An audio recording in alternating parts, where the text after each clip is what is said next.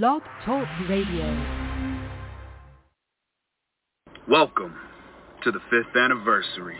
This is Austin Theory, and you're listening to WrestleCast Radio all day. Hey, hello to all my friends of WrestleCast Radio. This is Flip Gordon, and I'm very excited to introduce you to one of my favorite wrestling radio shows. Hey, what's up, guys, from WrestleCast Radio? This is Humberto Carrillo, WWE Superstar. You are listening to WrestleCast Radio. El Latino está en la casa, baby. Welcome to WrestleCast Radio. Hello there, this is the aerial assassin Will Ospreay coming from you live from the Tokyo Dome in Japan and you are listening to WrestleCast Radio. What's going on? This is the man of the hour, Lio Rush, the 24-year-old piece of gold himself and you are officially listening to WrestleCast Radio. Oh, shit. Time to get down, y'all. Time to get down, get funky. With your boy, 2 Cold Scorpio. Get ready to open up this show live right here on the WrestleCast Radio. That's right. So if y'all already don't know, now you know. This is your boy 2 Cold, and I'm ready to get funky. So everybody out there, turn it up. Let's do this. This is WrestleCast Radio. Shall we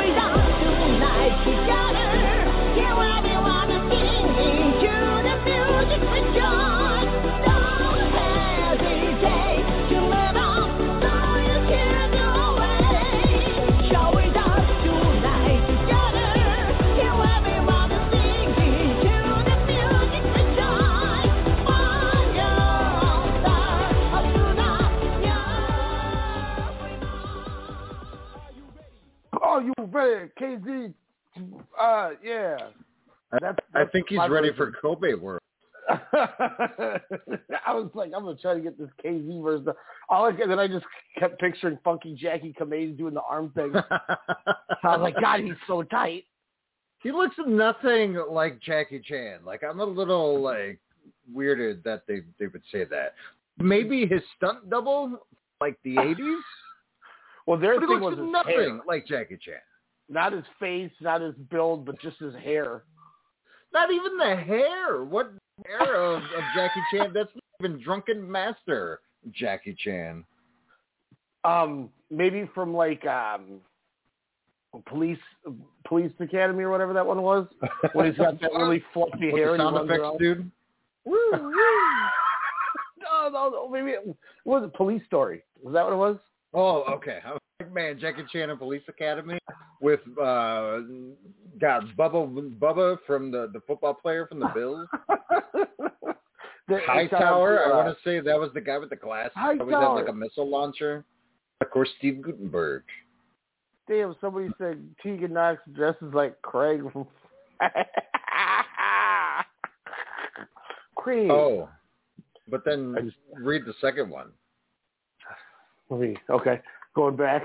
Creed. So, ladies and germs, there is a picture of Tegan Nox as she was the charging battery coming back from her injury, and uh, someone stated, "Wow, Tegan Nox dresses like Craig from Friday," and then it was in this wrestling uh, Facebook group I'm in uh, with some buddies back home, and then uh, someone posted the picture of Craig from Friday, legit the same flannel. It's insane. So I'm wondering where this character is going to go. Maybe she's recharged from the green, from the hydro. Who knows? Maybe that healed her naturally and probably for the better. So wake up America. But anyways, or I should say South Dakota.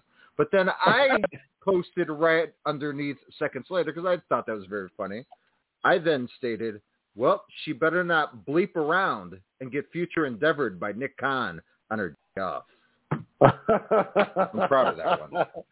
She uh, she, she worked um, Toni Storm on a dark match before or some some show. or, like, which main is going to be called something. up? I don't was it know. for When- Storm or was it for her? Who cares? Why do they need to have tryouts with these people? I still don't understand. Like you've had them in your system for like four or five years. Uh, like somebody like Tegan And then they were also wrestling for four to five years before that. yeah, so you- Incredible wrestling matches. I I don't know. Uh oh, You you're know, gonna like- go on a tangent. No, but the crazy thing is, is Toni Storm, and I mean that in a good way. Uh, your your depressive uh tangent, I should say. Look, I, I'm, As I'm, we witnessed in episode of 188. I'm not going to do what everybody thinks I'm going to do and just flip out. but uh, but what's crazy is you know Pritchard and you know all the producers and whatnot are the ones that are requesting these matches. And you know Vince, you know, had made the long trek to Orlando and the Performance Center, you know, to check out the NXT talent, which you know, of course, you know they were you know petrified, you know, after all all these releases, and one of the latest batches being from the NXT camps, uh, you know, they were all worried, and then it was rumored she, he, he like saw like two people, and then that was it. And everyone was relieved. They're like, ooh. It's like when your district manager comes in, you're like, oh man, how are we gonna hide this mess? And then you do it to like the very last second, and you sweep underneath a guardrail, and you're just like, alrighty, everything's tidy as it can be. Bring it on. I just, like, I said, you know, it, it's going to be. I want to be positive this week. We have so much stuff to talk. Ugh, so much Puro. Some somebody goes, "Are you going to talk the Great American Bash?" And I said, "What's that?"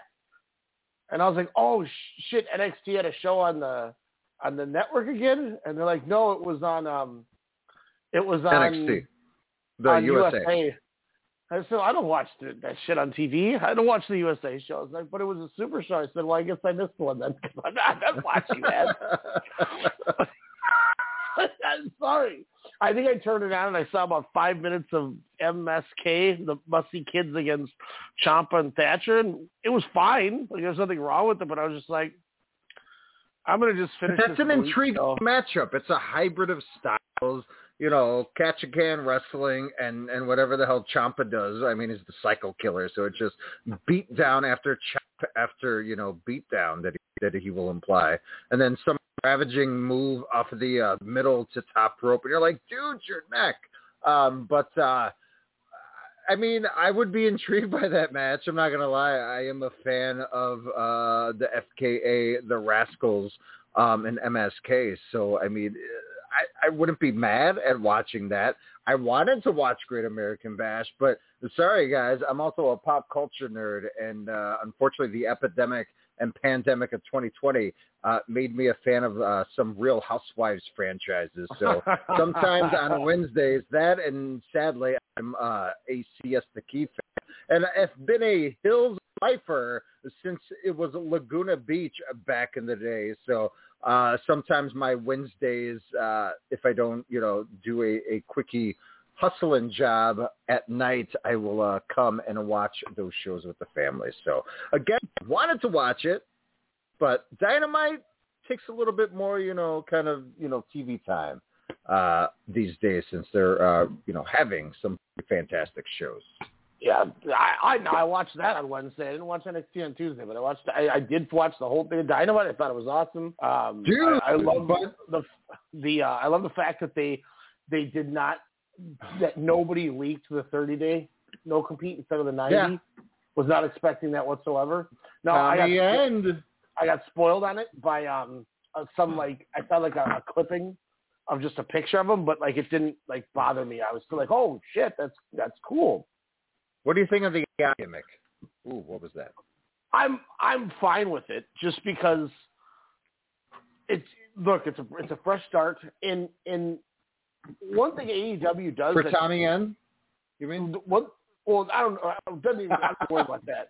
What what I'm saying is the thing that that AEW does so much so good that WWE beats you over the head with a hammer with it on it when they tell you like that um that match between um Bayley and Bianca Belair at Hell in a Cell. Yes. Part of the reason why I didn't give it a good score when we talked about it was because Corey Graves said about 15 times, "Hey, anything's legal in here. She can do it. It's legal in here." Why do you have to tell me this so many times? I don't. You don't need to tell me this. I don't need to hear this. Because they think people are stupid. Yeah. That's why. Excalibur goes, "Oh my God, that's Tommy End. I used I wrestled that man 15 years Mm-hmm. ago in Dusseldorf, Germany, but that isn't Tommy End. I don't know what the hell that is, but that used to be Tommy End." And he explained that this is who this guy is. but this is definitely not him, as you can tell by his figure change. And then he got the name and figured out the name, and he goes, he goes, that's that's that's that. He's telling me about this guy, Malachi Black. That's that's got to be his Malachi. Something's not right here. And then they just left it alone. I wish it sounded like that because that sounded way better than uh, Excalibur saying, "Yes, I know that guy. I wrestled him," but he didn't mention Tommy End. Jr. Well, mentioned Tommy End, and then he No, mentioned Tommy End Tommy again. End. And then Excalibur was like, "Wait, no, no, that's not. That's Malachi Black." Well, he said Tommy End before Jr. did because I don't think Jr. Yeah, because come on, man, you think Jr. knew who, what Tommy End is? Yeah, he's a mark. He said he said Dynamite last week was A it was WWE. You don't, Yeah, you don't know, I you don't know mean- Tommy. And that, I'm just taking a cheap shot, but but like can, like think about how WWE would have reacted that way. They well, yeah, they, would've had a wrestler as we as they named Doudrop uh, has been with the company for over two years. In, participated in numerous Mae Young Classics. Looked at Dynamite in those Mae Young Classics. Should have picked up by the company that the show Dynamite, but unfortunately she's forgotten because uh, you know the Piper Piper Niven is now a Doudrop. But she's getting TV time, exposure, and people are talking, and they're seeing her talent where otherwise, who knows where she would have been, you know, into that shuffle. Unfortunately, because of how that company sees how women wrestlers should look, when she is top to bottom, I'd say top six workers uh, in the women's division at the moment already. you know, and and I mean it's, that's that's what the company does. I mean, think of how they would have handled this situation. I I had always said too. I hope Ethan Page is that mystery guy because him and Darby Allin had one of the best feuds in like oh yeah. like 10 years ago in Evolve. It was so good in Evolve. I said, I want to see what they could do, not with Gabe's booking, but with the way AEW is booking. And they Oh. sat him down with Jim Ross, and they, they in three minutes explained why why they don't like each other. Ethan Page said, this is why I don't like him, and this is why once I got here, I attacked him. And then and then they're going to have a match now. They didn't need to try to tell you 900 convoluted storylines. Or they did, you know, they, it, think of Steen and Generico, how they had to like. Mhm. I mean, they're still trying to beat it over your head that they used to be friends. Like, get out of here. like it's it's been 10 years, guys. You know, and, So- and they did it in three minutes. This Oh, is why I don't like you. Okay, cool. yeah, their Well, sit-down with JR was me. really good. Yeah, and that's that's that was that was why it was so perfect. It was just Mhm. that's and it goes to what we said about you know the Hangman Page Kenny Omega thing, where where you know we brought that up and you know said you noticed it was all about Kenny Omega, and they completely Mhm. they took the Hangman Page redemption storyline and they threw it in the garbage because it was really a Kenny Omega, and they completely screwed over Adam Page, and it's going to get a payoff. Mhm. And now we're we're really getting it. And like you said, they better not do it at Fyter Fest, which I don't think they're going to do. full inner circle at all outs, which you know again Oh. makes sense. First time Oh. match ever against Jericho. You lose two years later. Again, redemption in all its glory. Um, They go- fake the going back- redemption and have a real one come. Like it's that's long. That's called long term booking. Why why can't the, the other people? Did you see WWE was under 1.5 million this week? Yes. They're like a Yes. 1.47, and they had Rhea Ripley hobbling out or something with a crutch. I saw on a still, probably trying to get out of her mm. match with Charlotte. Like, oh god.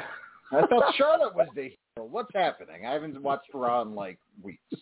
Well, remember at Hell in a Cell when she when she did it, and she's like, "Oh, it's a good move, bitch," or whatever. it Yeah. When she the uh, table at her. yeah. Do you think Charlotte was backstage at uh, AEW I hope so. for Andrade's debut? Yeah, because they were taping next week's episode already. So yeah, I mean that's definitely a possibility. I would hope she would out- be. Is she getting a out to, feeler? uh, oh man, you know, like I know Would that she make I- that women's division more credible, not due to her name, but due to her ring work, which you know are very not not you're critical of, but not in a bad way because you know wrestling. You are a wrestler. You are a promoter. You understand it.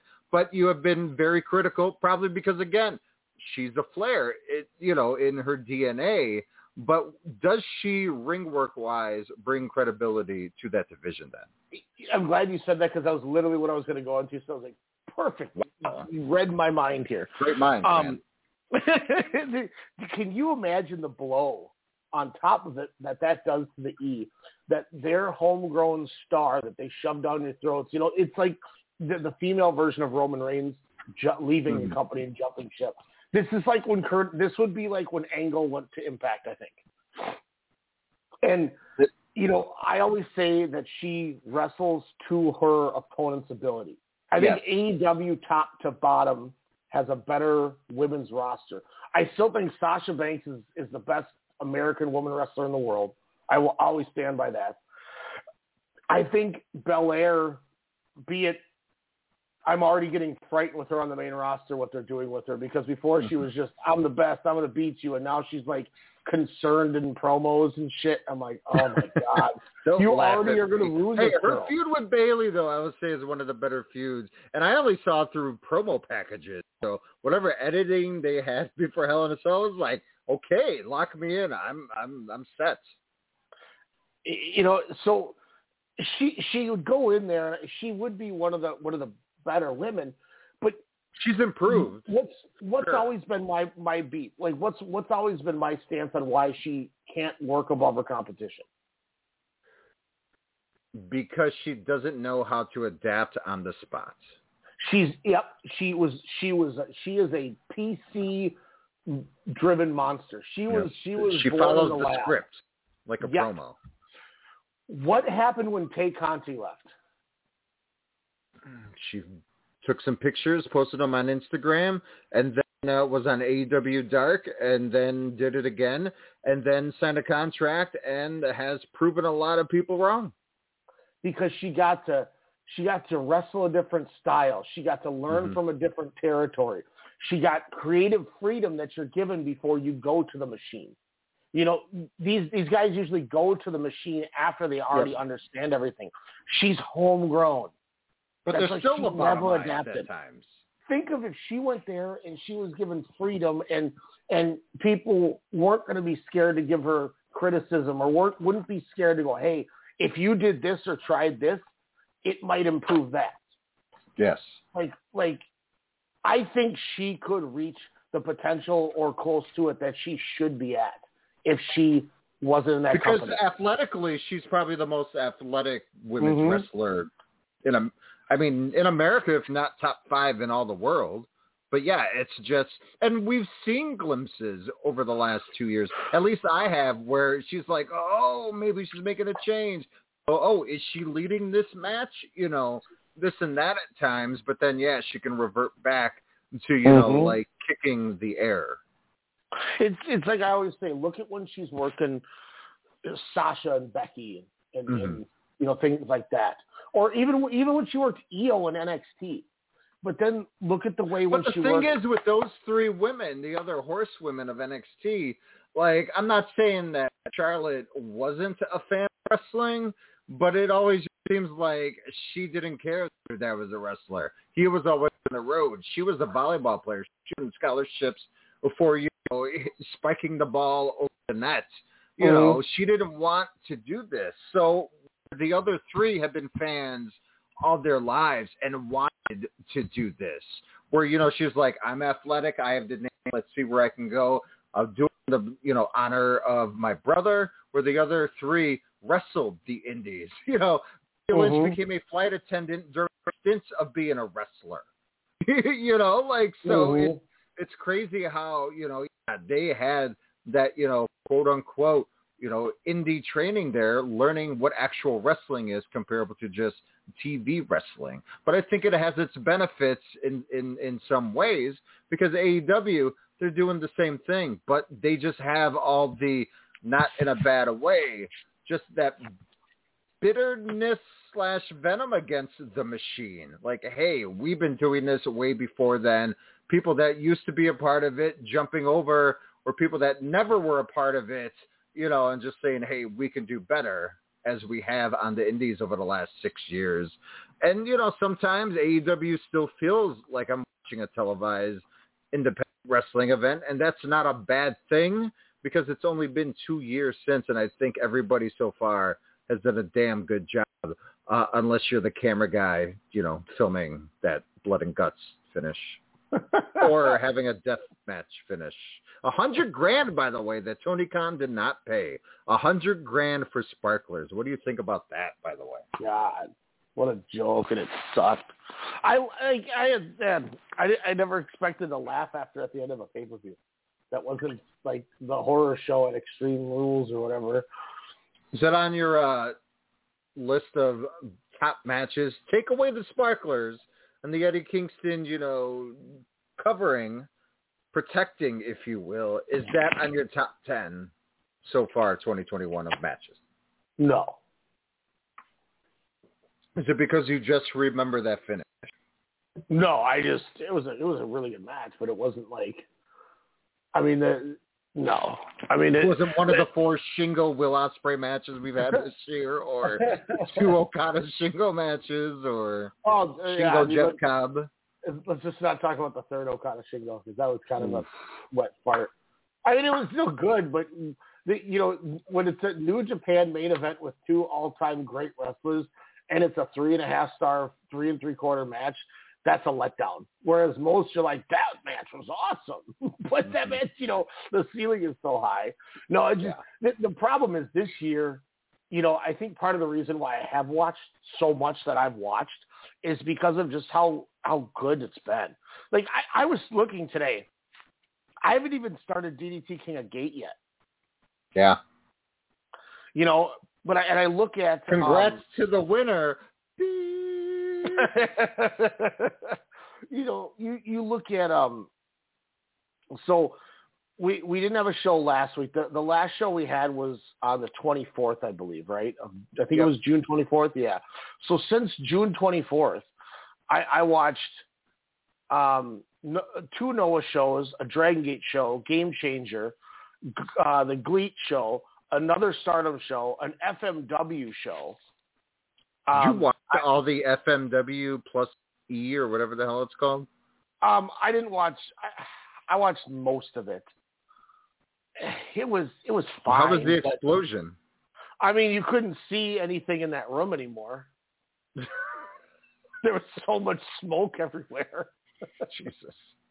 And and they had a barbed wire. They had a barbed wire bomb on the ground, and and uh, Atsushi Onita rolls off the apron, or he gets DDT'd off the apron by Abdullah Kobayashi, and they fall and smokes everywhere, and there's can't see nothing. And like as the commentary, there was like English commentary randomly. It was weird. As they're like trying to figure things out, you just um you just start hearing Abdullah Kobayashi just start screaming. And I was like, oh my god, what's happening to him in the midst of the smoke? Yeah. so it was, it was a little unsettling, but I mean, it was cool that they did it. Um, I did enjoy. Is this going to be an uh, ongoing thing then? Is this like the bodyguards uh, gimmick? I, I'll be shocked if they do a second show. There's so many companies in Japan who like start up and run one show, and they're like, "We're we're, we're the new thing," and then they never come back. Feel better, But, like, Terry Funk. Jeez, it- it was- need it out there. There was uh, uh, Butt Sushi, it's like at sushi, but Did you just say sushi. butt sushi? Butt, uh, B U A T. Okay. So it could be butt, but Butt Sushi, uh, Futo Nita, basically a parody of that Sushi Onita. He came out the Wild Thing and everything, which I think is funny too, because you know Wait, that's the version that Tony Khan first made Moxley come out to, the incorrect one? yeah at the at the death match or whatever. Yeah, or the classic. yeah. That was um that I don't so like people say that's a botch. I don't think that was a botch because that's the one that Onita came out. To. He did it to the bar match. Hmm. Like because Interesting. and then they went back, then they went to the other one the next week. Okay, cool. So he did the special thing as a nod to you know he wears the leather jacket like Onita. It's a nod to Mhm. Onita, and I think people were just like, "Ah, he screwed up." Ah. Really? like, I didn't realize had- people did that. Oh, and people were like, "Why?" Oh, Jon Moxley's probably confused that, that he bought the wrong version of that song, and you know he looked really confused when he came out. And well, Tony Khan doesn't doesn't uh, he, he's trying too hard because he bought the wrong. You know, people find everything to nitpick. You, you just you Yeah. deep dive in Twitter, you see. I mean, it was an awkward two seconds. Now that I think about it, where yeah, it was because the thing is with music cues, especially in all elite wrestling, they just have Mhm. them at the most random times, like with the Orange Cassidy. theme. Like I love the Pixies. I love that song. Where's my? I love you know reminiscent of Fight Club, probably my top two favorite movies of all time. And then of course you know you have Frank Black, who who's an emo genius, uh, and you're just all like, but this doesn't make sense. Like when he wins a championship or a big match, it's gonna go like into that random song, like where it's gonna have that baller like boom boom, like this guy's a champion. This is a champion. Where it's just gonna be like, "Bow, dow, dow," you know, I, I don't know. It's just the is cue and the timing. I, I think you could have gotten a few different other songs. Well, that was his his song on the Indies. That's why they went back to it. I thought it was a different song he had on the Indies. I, I don't know. I, it And then people me- were all like, "Hey, why didn't you get that song, but you got this song?" Hmm. I, I don't know. Maybe they just sound the same to me, because I, don't have a, a wide variety in some music. But I remember that guy got thrown into a or through Jericho in a vats of orange juice and I don't, mimosas? I don't want to talk about that shit. But no, go, circling back What to happened I to that guy's this, push? uh, Bwatsushi Fu, uh, Futo Nita uh, faced uh, Yumehito Imanari, who's from uh, um, Ganbare Pro. He was in the uh, the six man with the Oh, with yeah. Ken Ohka, um, and he gets thrown into the into these like silver streamers around the top rope, and he starts like shaking and screaming and ah like an electric system, totally making fun of the uh, the, the obvious uh, you know. Which I laughed hysterically. There was another another funny ass spot. I pulled up my dang notes and none of it saved apparently. So I don't have any of my notes. There was another uh, callback spot to that. Um, yeah, they Oh. like they, they took like two shots at that match, which surprised me. So Cesar Onita was on the the promo lead up video. Really? Yeah, when they because if you remember when they did that when they Wasn't actually Anita Onita in the promo package to the build up of that match? Yeah, that's what I was saying. He was in that. Yeah, that's why it shocked me. Yeah, and then he disrespects it. Man, that's balls. I'm uh, I'm trying to go back here to the end of this match here and see if uh see if I can figure out what the hell I, I thought was. So is this all leading to an Onita Moxley death match like next year somewhere at like double or nothing? Uh, if somebody's gonna pay Onita, I guess. Onita will do anything for a payday. Yeah, they. I'm I'm watching back the end of this match. I don't I don't I have no idea who the hell this this dude was that that plays the fake. Tell me Oh, Onita and Jun Kasai have had a death match. They had to have, right? I I would be shocked if they haven't. I guess I you know I never really Imagine all the sickles in that I, match. I never was a, a big Onita guy for whatever reason. Like when I started getting into a lot of the death match stuff, it was like FMW when it was Hayabusa. Oh, that was the thing they did. I see it now. So they have a baseball bat and it's wrapped in like those um like like silver streamers to make it look like it's barbed wire. Hmm. And he so uh uh Bwatsushi picks up the bat and he slams the turnbuckle like he's setting off the bomb. But obviously it's like streamers so there's no bomb. Yep. So the crowd starts going That's funny. the crowd starts going "Er, er, er," and the crowd's pretending they're the bomb. And then he hits them with it and then everyone goes and then he starts selling the shit out of it. that's that's pretty great. It was funny. I mean, you're not going to bleep with Onita, so I mean, I get it. I don't. The only thing I see is they had a tag match against each other. I don't see a singles match. Huh. Maybe O- or Kasai just came too late.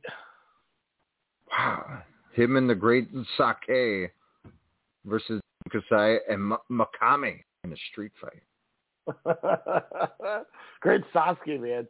I remember on that when he when he like put that Oh, he shot him in the face with a streamer gun, and then he won. That's how he beat him. That's right. Was that a nod to Dragon Gate there? Come on, tell me it was.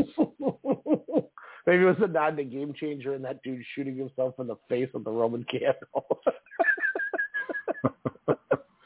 wow, I didn't know uh, Isaiah Swerve Scott uh, used to be a uh, hardcore deathmatch wrestler. It wasn't he in Game Changer? Or not Game Changer, uh, CZW? CZW? Yeah. Yeah. That's wild to me. Rob Van Dam? What? Robbie V. What's crazy is Daisuke uh, Sakamoto is considered the. I know Big Japan, that's their gimmick, but it's he's so huge. Like he shouldn't be in death matches. And I've seen one of his, but he's on this list of top death match wrestlers to watch out for. and Rhino is ahead of him. Honma used to be death match. Wow. Yeah, Tomoaki Honma was. Yep. That's why his forehead looks like Abdullah the Butcher's. Oh, I just thought that was from his. Uh, surgery. Uh, uh, he talks like that. He talks like Kane with the mouth thing. Oh, Jesus. Hashtag Katie Vick. Five years ago, by the way, yesterday, the anniversary of the NWO. Bash at the beach. Hulk Hogan becoming the third man because Sting did not want a tan. Oh, wait, no, that's why he didn't win the title at Starrcade. But um, thoughts on the everlasting, just iconic Class D of the NWO, which, by the way, in Austin 316, I know we could do a show, so if you want to stop, like we could easily do an hour plus just on these two moments on 1996 wrestling in general, and Yeah. break down on why, how is this not the greatest year in professional wrestling? Dude, that NWO changed everything. Like I know WWE won the war and everything, but if they didn't do this angle, WWE probably would have never changed the way they changed. Yeah. And like I mean, it- it- Austin was getting over, but again, two weeks from the iconic Austin 316, you know, King of the Ring speech to, you know, again, Hogan being the third man from Scott Hall coming out on a Nitro to then Kevin Nash coming out a week or so later on a Nitro. And then, you know, just raising hell. And then Hulk Hogan changing the game. I remember because I didn't order pay-per-views at that time, but I remember hearing about it, watching Nitro, and losing my shit. losing their shit as well. The Bucks lose by ten, go down two nothing to the Oof. Suns and foul. Suns and foul. Fitzgerald getting his title finally. Chris Paul. No, Fitzgerald, Larry Fitzgerald, Oh. part owner of the Suns. um, that just threw everything off for me. Like, wait a minute. I stopped. I I, started I'm doing auditioning for my sportscast radio spot back. Wow, you got, you got, you're on on par with how Kyle was, so you're doing pretty good. What? yeah, I said you're doing on par with Kyle with some of his uh some of his knowledge with, with some of the stuff. Larry Fitzgerald is not part owner of the Suns. Uh, uh, check that ish, bro. He's like co-owner, like part of an ownership team or something. What the hell? Larry Fitzgerald becomes owner of one of the greatest is invested in the Suns. What? Yeah, jerk. Test my No. What? Damn, that's insane. He's a minority minority the Suns. Damn, Oh, that's racist. I know. Jesus, Brian. April 29th, 2020.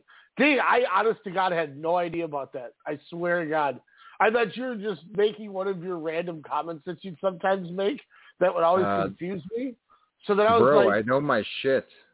I know. I'm just saying. I was. My did he win? Did Holy Angels? Did he ever win with Holy Angels? Did we, I know he was big, but did they ever win like Class AA?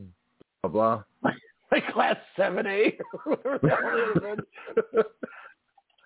I wonder if he is. I I never paid attention to high school football here. I, I was it was always hockey for me. Oh, okay. I just always Did you loved play that partake hockey. in football?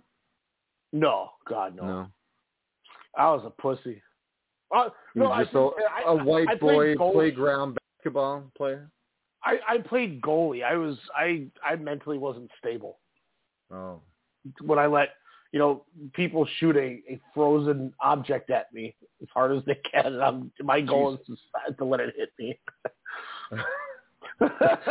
think about that. Funk this, I'm out. Yeesh. Academy of. Holy Angels. Um, let's see, state champions. I just Football, love the bubble. Oh, so he definitely did not win. Yeah. Man, he had to buy a basketball team. That I don't think anyone had any uh you know, before the season started. Like, you know what? The Phoenix Suns will win the NBA championship and be dominant doing it. I don't think really anyone did because people believed in Devin Booker and, and his Yep. talents and his Kardashian Jenner, you know, connections there. He did not go the route of Ben Simmons though, thankfully, uh, which wow, I, I can't believe the fall of that guy. Uh, but it's it's it's it's crazy to me.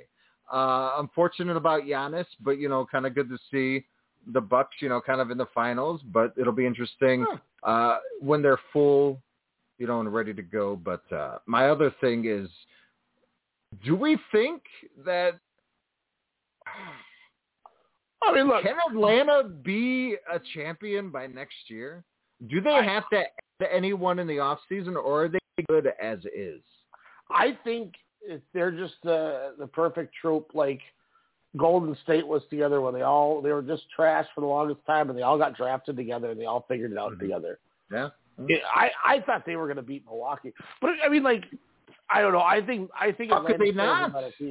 But I they mean- up. The Bucks, you know, they were they were tired of being laughed at and aimed about, you know, after Giannis goes down, and then look what they did. So, Well, you know, even- props them. And tonight, Giannis Giannis had 42 points. He played or he played 40. Mhm. Yeah, he played 40 minutes tonight, and Oh, they still they still couldn't beat Phoenix. He's 100 percent fine. and They still Yeah. can't beat him. It's crazy. It is wild. You remember they were like I remember being in Arizona years ago and then, you know, just with Jordan, you know, people talking, you know, we're all whatever and then just bashing the Suns and then like knowing people that had accessibility like a Sun suite whenever they wanted to go to to it. And then it was like, nah, we're good. And they had like floor tickets as well. And they like went to all these like Phoenix Suns galas and shit like that. And so they had all this like memorabilia in one of their rooms. And I was like, well, how often do you go? They're like, well, the players are nice, but it's tough to go to those games. you know, it's like even though they're free for us, it's just tough to go, and you know we, we barely go. It's like God, that's got to be a good life. Yeesh. Sorry. They, um, Yeet. Yeet. I I still I still hope that it's Atlanta and Dallas next year. If if not, I mean obviously I want the Lakers and the Timberwolves, Yeah. but I mean I think it would be cool to because I still think that the Luka Doncic and Trae Young trade was the most even trade in the history of professional sports, and it's not even close. Does Atlanta do both teams? I, I don't know. That's tough to say because of the different styles. But yeah, no, I agree. That is the most perfect. That's like a trade that you don't, you know, override trade on in any sports games. You know, that's when a computer finally says, "All right, trade makes sense finally." and like I mean, Clippers should have lost that series. You know, Dallas. It was they, they, Dallas took them to Game Seven, and I don't think they had Porzingis for a couple of the games. If mm-hmm. Dallas wins that game and they end up beating Utah, I mean, you have you'd have you would have been in the in the Final Four teams would have been both of oh, those Oh, yeah. teams. Like it was a possibility, and the Clippers going clip. That's how the Clippers do. You know, I knew they were going to beat Phoenix. They did the kids table. That's that's the Yeah. you know, Chris Chris Paul leaves the Clippers or gets traded off the Clippers, ends up in Phoenix on a on a lottery team, and takes them to the finals. Do But you he's think on the Clippers MVP of the league? Right, he has to be. Ah, no, I would think Booker over him. No, well, no, I I get that, but the leadership, how he brought that young team, this ragtag team, together and State Farm their asses, and you know, again, is going to get them an NBA championship, the first in their history, which is I crazy. would say playoff MVP. I think he should be Yeah. a Finals MVP. You oh know, yeah, not, him or not the Booker. Um, that's for sure. Yeah, I didn't didn't Jokic win that? Probably. My think Jokic- other other than that too is, and this is a horrible joke, so I apologize if I who I offend. Does Chris Paul go to wherever David Stern was was laid at and just laugh? Only if I can come say, I got my ring. What? Well, it Just hoist the trophy. He, if any, what he should do is he should go to Michael Jordan and do that, not David Stern. Damn. Because David Stern traded him to the Lakers, and then Michael Jordan cried like a bitch and got all the other owners to veto the trade. Oh, I didn't realize that. Yeah, I it thought was it was Stern that that blocked that. No, because the, the the Hornets did not have an owner, so the NBA owned the Hornets. That I thought it was the other way around. I thought they Mm-mm. owned. I thought he had a stake in the Clippers. No, no, we had um no, that was Dan Snyder or da- Daniel Snyder, whatever his name was. Yeah. What? Really? The The Washington guy? football teams? Oh, that guy. the guy who who like was like he'd bring these people into the locker room and he's That's like, right. It was the whole Charlotte. But okay, I thought for Yeah. some reason they blocked it, but okay, wow. I guess you But know George think- took think of offense to that.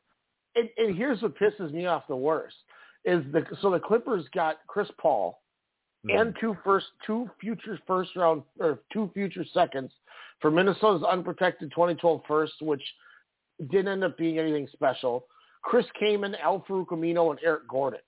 Meanwhile, if they would have did the other trade, the Hornets instead of Kaman, Farouq Aminu, and Eric Gordon, they would have got Lamar Odom, Goran Dragic, Lucas, Luis Scola, and um, it was somebody else. Like it was, it was a much better trade. Well, Viscola at that time wasn't too shabby. Yeah, He and, was a spark plug for that Lakers squad. um, yeah, Houston was sending them. Houston, so Houston was sending Goran Dragic, Kevin Martin, and Luis Scola. Lakers would send Gasol to the Rockets, and then and then Odom to the Hornets, and then they got back Chris Paul. Hmm. And then also Houston sent the Knicks pick to the uh, to that. So would you rather have Kevin Martin, Goran Dragic, Luis Scola, and, and Lamar Odom in back in in 2010 or 2011, or would you rather have Chris Kaman, Al-Farouq Aminu, and Eric Gordon? If Kevin Martin can get me a like 47% at the three-point line, then yeah, give me that Yeah. first one. And and Dragic was an All Star. Odom was Yeah. six man of the year. And and they said that that trade was unfair, and then the other one happens, and they're like, "Oh, that's cool because he's going to the Clippers." Jesus. Like, yeah, that's that's like MJ bitch. He just he just he's like Kobe. He's like Kobe can't get six. Kobe can't get six. I feel like he did it on purpose to troll them because they were boys. Maybe. It's not surprising. Wow. I didn't realize Jordan was the culprit this whole time. Yeah, everything that I That blew remember, my mind.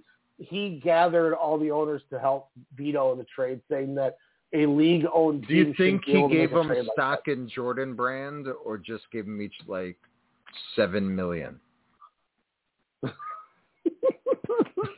He he's like, man, I, I run the Bobcats. Give me some kind of help. the Bobcats. Trash. Oh, Seattle. Jesus. Well, now, now that this turned into Sportscast Radio. Uh, although last night, to be fair, Yeah, the we- Lightning, by the way. How happy is Hey. Demetrius? Shout out to Oh, D how happy Fury. am I? Oh, oh my God, how happy am I? I don't care about Demetrius. I care about myself and my happiness here. But you're a Teemu Selanne fan.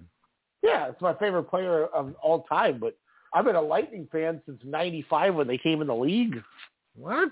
You said No, you're a, a Habs fan all your life. I never you're said I was a Canadian. Habs fan. You're a Canadian. You can't like the Well, Tampa Bay Lightning, where hockey Yeah. should not exist. When when when the, when Dallas got the the North Stars and we didn't have a team, I Yeah. said, screw it. I'll cheer for one of these expansion teams because then it's like a fresh start. Why were? And- why didn't you cheer for the Phoenix Coyotes? Or- 93 because well I kind of I would have if they didn't trade Selanne. so fuck them. Because the Winnipeg Jets are the Phoenix Coyotes. and They traded Yeah. Selanne. I did like Winnipeg, where my character is from Winnipeg, Manitoba, Canada. I was a Jets fan when they had Teppo Numminen and Keith Tkachuk and Thomas Steen and Selanne Keith and Tkachuk, that guy was great in Sega So- NHL 95. So I said, okay, 92 ni- or 93, excuse me, not 95. 92, 93, the Lightning took Roman Hamrlik in the draft. And then uh, 93, 94, they took Chris Gratton. And, you know, it kind of just went from there.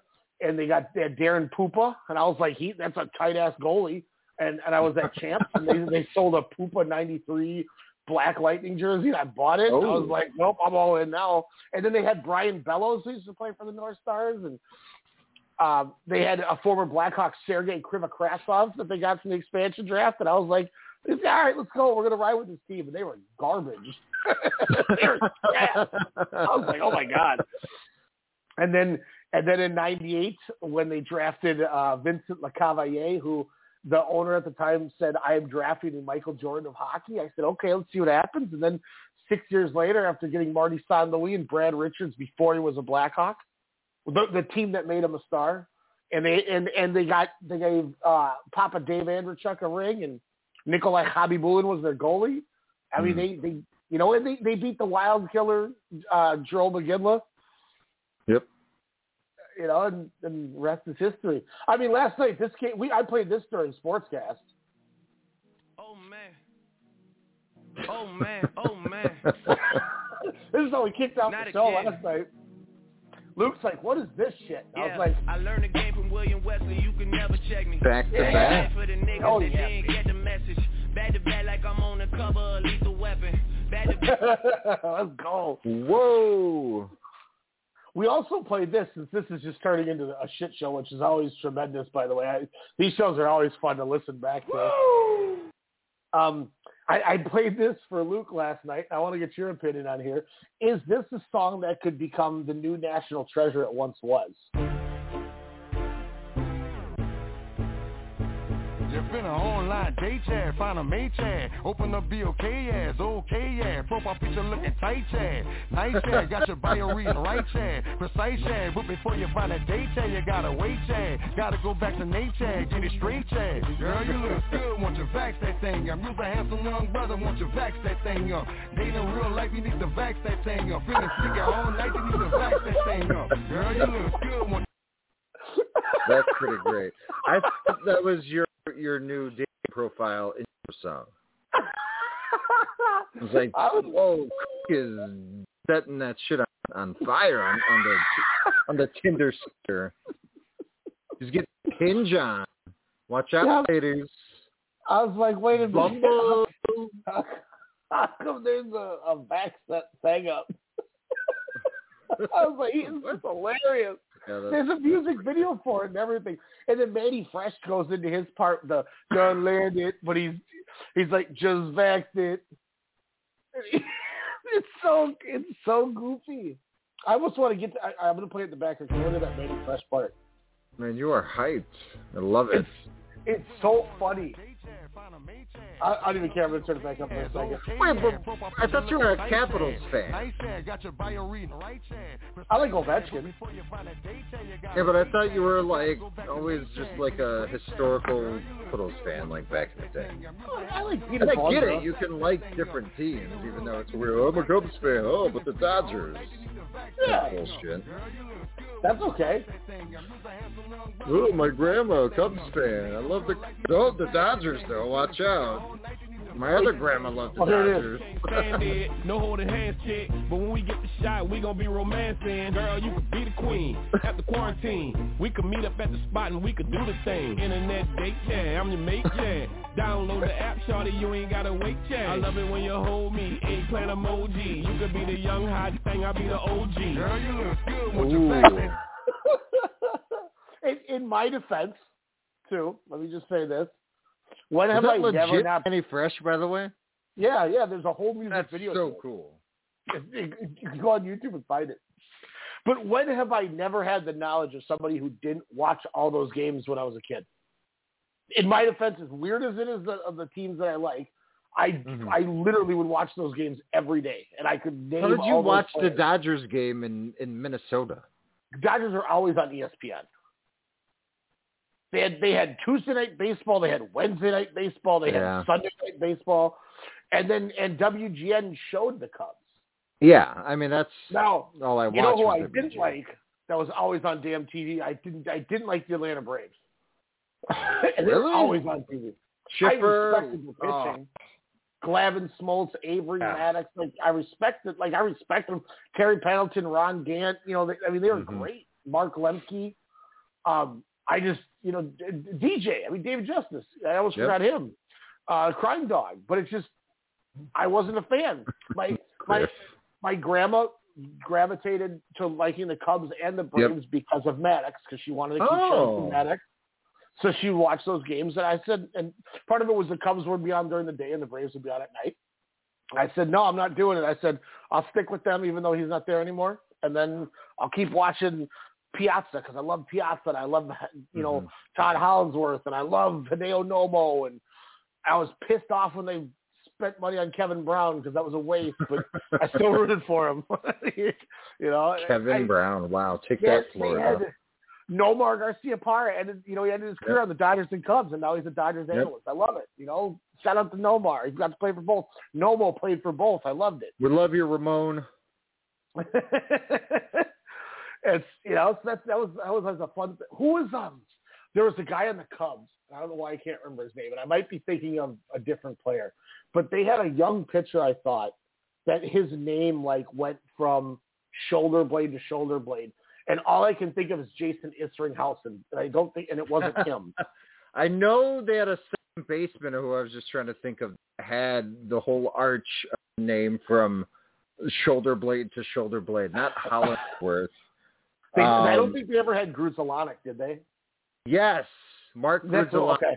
That's that's what it was. I I was Yeah. trying to think about that because I just remember Because I was like, I remember Grudzy, and then I was like, yeah, because it was they all would make fun of it because shoulder The- blade the- to shoulder blade. blue and red on that gray was so thick, and it would go Yeah. literally like a rainbow. And I'm like, God! And he was he you always saw it because he was second base, like you said. And so every time you saw the pitcher pitching, you just see the back of you see Yep. him standing in the picture half the time, and you're like, look at that jersey. and that was back, I think, when they would hand stitch that shit. Imagine being that person. You screw up on like the thirteenth letter, and you got to start rearranging it.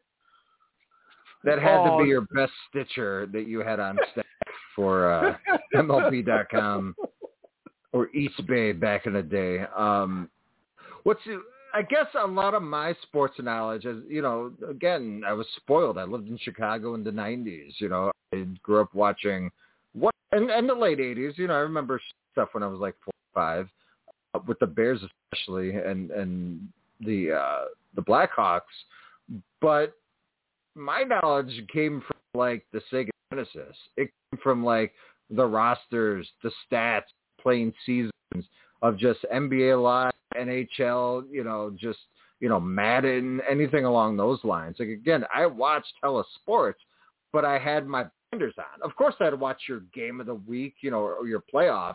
Huge in the playoffs, mm-hmm. me and my friends were. But you know, I- it was just playing games for hours upon hours. Like you know, it it was like the reverse Ryan. We're not, you know, back then I was just like, yeah, games, and all the sports games, and you know, now I'm just like, oh yeah, that's cool for a week, and I'm good.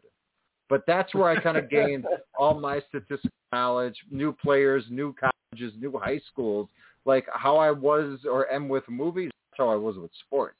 And then, you know, I'm sure, you know, the sticky icky made some, you know, something of that. But I still know all my movies. I still know all this, this or that. But you know, just with sports now, I'm just like, you know what? Let's watch The Housewives, which is lame. I know. Well, it's still cool looking back at it too, because like Grudzielanek was a Dodger before a Cub, Yep. um, and he was a shortstop. But they they made they they um they brought in uh what's his nuts uh, Alex Cora, so they they turned Grudzielanek into a second baseman, so they had room for Cora, and then they traded him and Eric Karros to the Cubs together. What's crazy is Uh, how you bring up. You're right. You're totally right with the Dodgers. How you know from the '80s, you know, time of Lasorda, you know, winning uh, World Series is, is is but you know, having your your players having a Randy Newman song dedicated to you made me forget. and uh, obviously, I didn't forget because I know you know his history. But Mike Piazza, man, he was such a staple for that position. Oh, you know, from and then I think of, of course, his wonderful times the Mets, but that that Mm-hmm. you know of his career, yeah, the Dodgers, he was tough as they came. He had that smash. He would, you know, he would run, chase after balls. He would get hyped. He could hit. You know, it was, it was, yeah, the Dodgers, man. You're you're you're totally right. But again, just due to my hatred and their games going until 1 a.m., I was just all like, you know what? I'm gonna stick to my 120 schedule at Wrigley. Yeah, that, was the nice thing about those games. The summer vacation, I just spend all summer watching them up in at my grand at my parent my grandparents' house. Yep. But that was the thing too with with the why with when Piazza was such such a big deal with him was, you know, you figure he, he was rookie of the year the same year as Teemu Selanne, and maybe that's part of the thing. Jeez, that that's cool. attached- That's a cool connection to your and, fandom. you know, so, and maybe that's kind of what attached it to me too, because I was, you know, the, the Twins won in '91, and then they just turned awful. And the Cubs, you know, like, yeah, I love cheering for Dawson and Grace and, you know, and, and Sandberg and those guys, but they just they couldn't win either. And then, you know, Selanne won Rookie of the Year, and I started really getting into sports because of Selanne. Like, I always was always into it, but that really got me into it. That was like the first guy I really followed. Like, I followed Steve Yzerman a little bit, but never the likes of, of Selanne yeah. that was the guy who went and bought all the cards of just him. And then I was like, well, now I need a baseball player that I that I like that much. Because then I went to Drew Bledsoe for the for football, and um, so Piazza rookie of the year the same year as Selanne, I started buying Piazza cards because that was when I was going to Schindler's and all that stuff was Selanne, Mm-hmm. and then it just kind of carried over. And you know, you then then you know he he does become what he what he does, but it, it helped him always stand out because he always had his AL counterpart with Pudge you know, so the whole '90s was was Pudge and Piazza at the All Star Mhm. game against each other, and it just Ivan. we don't have that anymore with catchers where there's like Don't forget Sandy dudes- Alomar. Don't forget his his ballerness for the Indians. Yeah, Sandy Alomar Jr. That's fair. Yeah. oh man, the good old days. of shit. Yeah, I mean baseball was so awesome. I mean it, it's getting back up there, but Mhm. yeah, the '90s heyday. I mean, be, even before, like when the Yankees just had that horrific drought from like the mid '80s till about like '93, like the Danny Tartabull, like Yeah, all right, Danny that's Tartabull. okay. And then like a young Jeter just comes, and then you're like, what? Bernie Williams, Mariano Rivera, you know, these all come and just get better, and then just go on a flipping tear. And then you're like, yeah, I'm rocking this red Yankees hat in 1996. but I was always a Yankee. I mean, yeah, I'd been to many games at Comiskey growing up, but my NLT favorite team has always been the Cubs. You know, it's only a few of us in our family. The rest are Southsider nerds. And then my AL team was always the Yankees because I loved and appreciated their history.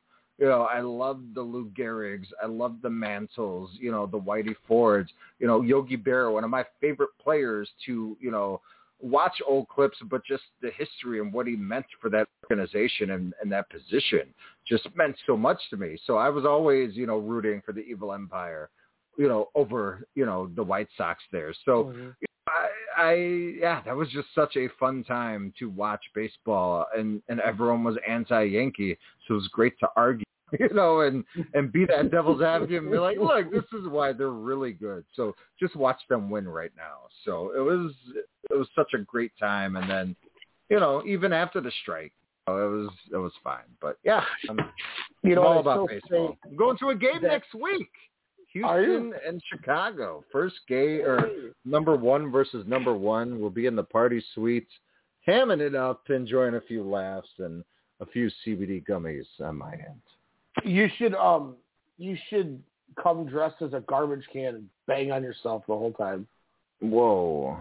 No, no, I can't do that. just and then just I was going to wear my Grand Prix S1 shirt, but whatever. Hey. I'll, I'll wear the garbage can then. I just I I always I like when when the when the Astros come to Target Field, I want to just go and just bang on a garbage can the whole time. It just sucks them. that it's the same night and time as Warrior Wrestling. I'm Oh, right there. Ugh. um, 'Cause what was it's the other gonna thing I be a gonna say? Oh, the the thing that I will always say too is I, I don't appreciate how mean the Yankees are to the Twins. After the Twins, the Twins were a huge reason that the Yankees are back because Dave Winfield and Chili Davis. Yeah, you're welcome, Yankees. You can at least Yep. not bounce us out of the playoffs for once. Yeah, it's bad. It's like when the Wild would play the Blackhawks years ago. Not not said- currently, but years ago. But you can just say Wild played when it involved the playoffs. And mm. I still don't understand. Although this year we did take Vegas to seven, we just couldn't get it done. Sorry, we we finally have a scorer in Kaprizov, Kirill Kaprizov. We finally have a guy where our division has one All-Star scorer on on its team, and we're the only team that didn't. And we hmm. wonder why we never could compete in the playoffs. Well, now we got that guy. Kaprizov Yeah. is going to be an All-Star. He is incredible. And if when we're gonna get, I'm, I don't know how we're gonna do it. But we're gonna trade and get Jack Eichel. We're, we're coming. We're coming. Man, we got to go to Allery's to celebrate these acquisitions. We're coming. I'm hoping. So we got an hour left in the show. Hashtag Bumble.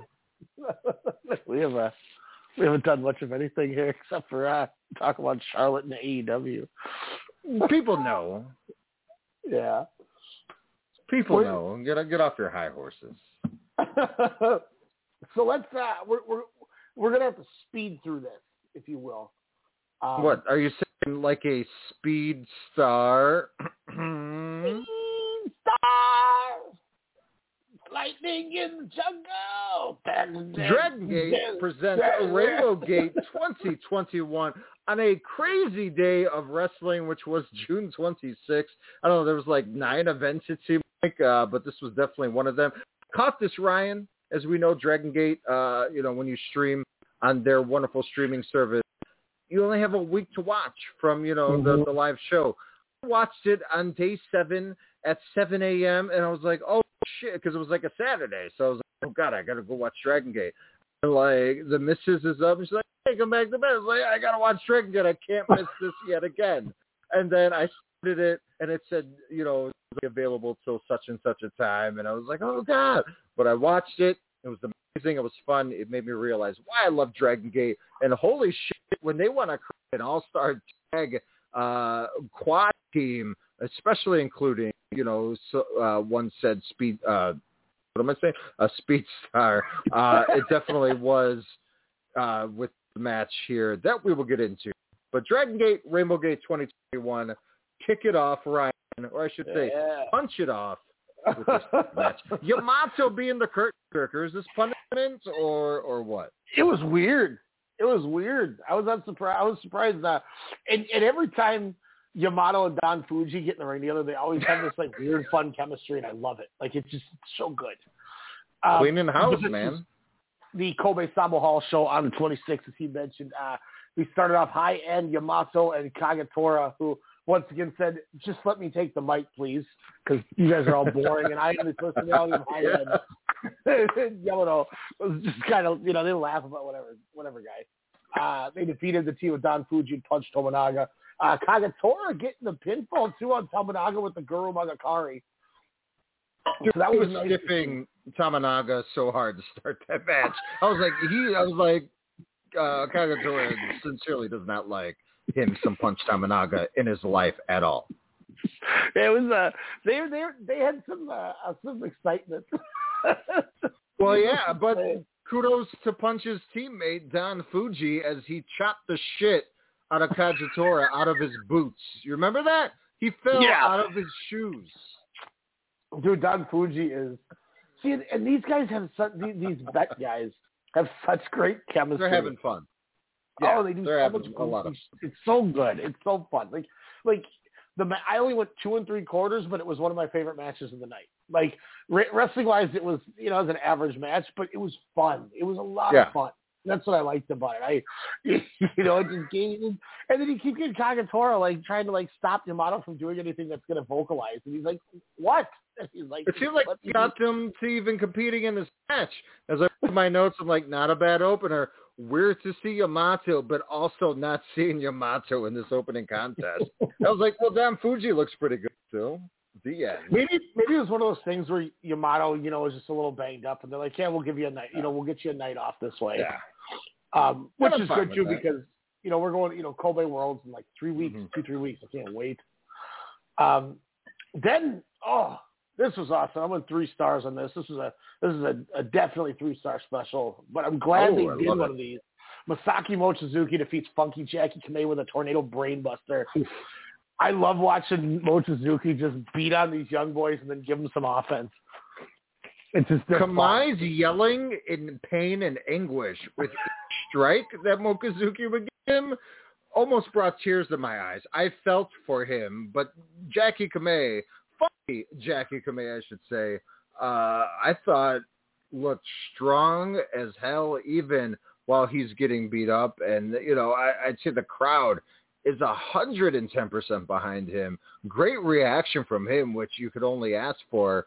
Uh, but what again, Dragon Gate does better than all the other companies is enhance young talent and do, don't you know, have them stripped down, but strip down their move set and basically only have them do five moves. They say, hey, do whatever the hell you want, make Yeah. it look fun, you know, and and we'll give you six moves. How about that? But always know how to utilize that and embellish it so it can look good in the ring.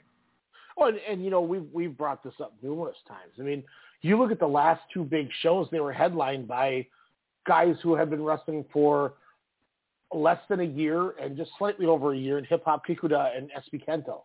You know, Mhm. with with Dangerous Gate and then um the the the the the ma- I can't remember what event it was. Maybe it was Memorial Gate or whatever it was, but the the one where Kikuta got hurt before the King Did you say Moral Gate? That really Mem- Memorial Gate. Oh, Memorial. Morality Gate. I mean, I would have been surprised. Right. But but you're right. It's like they go, all right, we got these new guys. They're ready to go. Let's throw them into the fire. We'll give them a gimmick, and we'll make and we'll, we'll just get them over. Because that's the one thing is this this place has so many goofy gimmicks that if you can get over what they give you, then you know you're going to work. Like Mhm. Funky Jacky Kamei and and um uh, and those like- three you mentioned, they didn't even start off with funky gimmicks. They just started off as the three ragtag young kids winning matches unexpectedly, and then them splitting apart. One joining RAD, another joining RAD, and then Kamei, who I remember we watched this stuff a year and uh, and some change when we started watching their matches. I was like, wow, that Kamei guy looks really amazing and athletic for his size. That's the guy I need to watch out for. He gets hurt, unfortunately, and then Kento and, and Kikuta just take off with RED. But again, it's RED. and that was but, the cool thing with um with that too. Like we noticed, you know, uh Kento Kobune suddenly had like lightning on his trunk. So we're like, whoa, he's already Mhm. got gear. And then and the and then the way that they do it too. You know, they have the big end of the year show where they're having Madoka Kikuta and Takeo Kamei in, in featured matches and, and Kento Kobune is just sitting on sitting on the sideline and they keep showing Mhm. him they're like pissed off he's not booked. So he Yep. just gets ring and starts whipping ass with red. Like screw it, screw this company. I'm gonna go with these guys who are doing the same thing. that I like should 40 do. minutes later from him looking grumpy outside. Yeah, like it was so perfect. Like I believe that that this Mhm. company, you know, has has this faction that disrespects it the whole time, and this young, you know, this young kid feels disrespected, and they're like, you know, you want to come with us? Hell yeah, I do. And then you just you just made this guy, and then and then you do the same thing with Madoka Kikuta with with one of the headpieces. And they're like, oh my god, you know, another one joined. They got another one of the young Chinese. It's like, let's go, it works. Mm-hmm. You know, and we still haven't seen Sora Fujikawa, who hasn't been back since he's getting his his jaw destroyed by a kick. I, I can't remember who did it, Jeez. he still hasn't returned. So they have a third guy. It's probably Mokazuki. Probably. And then as they said, you know, there's, there's supposedly there's like six others that are just waiting that are still in the Six. dojo. That's going to be a new faction in itself. That's why this company this, this company just Not that I'm complaining with Puro faction because they know how to do it right. Take God, I that love to Puro AEW. factions. Oh, I love Puro That, Factions. that should be our show that we do Puro Factions. Let's go, man.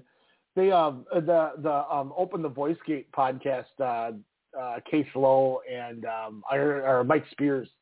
Um, they do the they do a Dragon Gate podcast. They're the ones that actually got um uh what's what was Larry Dallas um when he came back and did the English commentary before COVID when we were all amped when he did the he called the Yeah. uh the Ben K uh Naruki Doi match.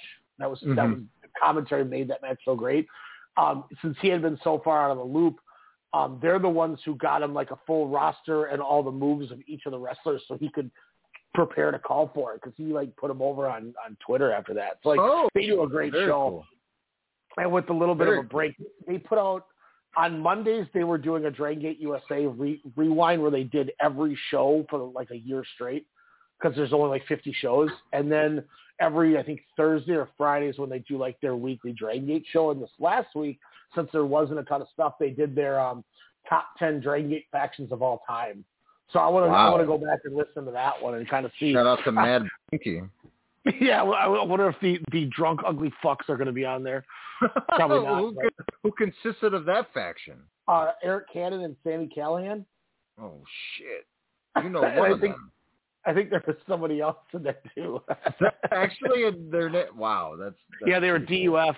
They they worked um they worked uh, the show we were at as DUF. That was their gimmick. Wow. Yeah. Wait, Sami Callihan was at that show? Yeah, he I thought he tagged with uh, Can, uh Cannon in the opener. Did Or you message. Cannon after his AEW Dark uh, intro a couple of weeks ago? No, not at all. Thought you guys I- were chisel. I haven't talked to him since I stopped wrestling. Damn. That's okay though. Just like that, huh? uh, then we had the uh, the Sambo Rumble, uh, the, the Rambo, uh, KZ, UT, Ryo Saito, Super Shisa, Konomama Ichikawa, Shachihoko Boy, Yosuke Santa Maria, Problem Dragon, La Estrella, Hoholun, Diamante, and Diane Furrow all consist in this match. KZ with a big ass dragon run on Diamante to get the win. Two Yes. things that pointed out to me, and I want to get your thoughts on this match was I every time Diamante and La Estrella get in the ring together, their chemistry just continues to get better and better and Oh, better yeah. and better. And I want them to have a big blow off match before one of them, for any reason, goes on an excursion or leaves the company or um, Diamante goes back to Mexico or anything like that. And I also love how uh, Konomama Ichikawa, who had been notorious for winning these battle royals every single time they'd come, there was um, back in I think February he won it by um, being the last. He was the last entrant, and right before Oh. he came out, it was a double elimination. So he just came out and, and was just named the winner. I remember that. Yeah. There's nobody funny. left. Uh, this time he slides in and Ryo Saito just sits on him, puts him in a camel clutch, and he taps. like damn.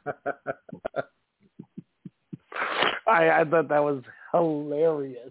I love the dominance of Monte pulling off those Kane vibes, you know, eliminating all the small dudes, you know, dominant. Um, but the thing, uh, you know, besides him, and I really hope he can go back to Mexico for good because uh, from a year ago, he has made some of the best strides I, I think I've seen as a wrestler. From you know some awkwardness in the beginning, you know, to barely catching or holding his his opponent when he would do a tilt a whirl backbreaker, where now it just looks flawlessly executed. Or when he does a backdrop or gives someone a backdrop, uh, he just looks uh, you know more comfortable, you know, in, in the ring. So kudos to to Diamante. Um, and and shout out to Hoholun. But uh, no, I, I agree. Him and La Estrella, that's a great you know David Goliath you know type of matchup, which I'm all about. Hell, you could even throw UT into the mix. Uh, but uh, Ryo Saito, God bless him, man. It was it was just good to see you know some legit wrestling in a Sambo uh, Rumble there for a few seconds. But a fun match, you know, it was really cool and, and good momentum for KZ, of course, heading into his title match, Kobe World. Yeah, it was that was fun. That was that was a fun little match.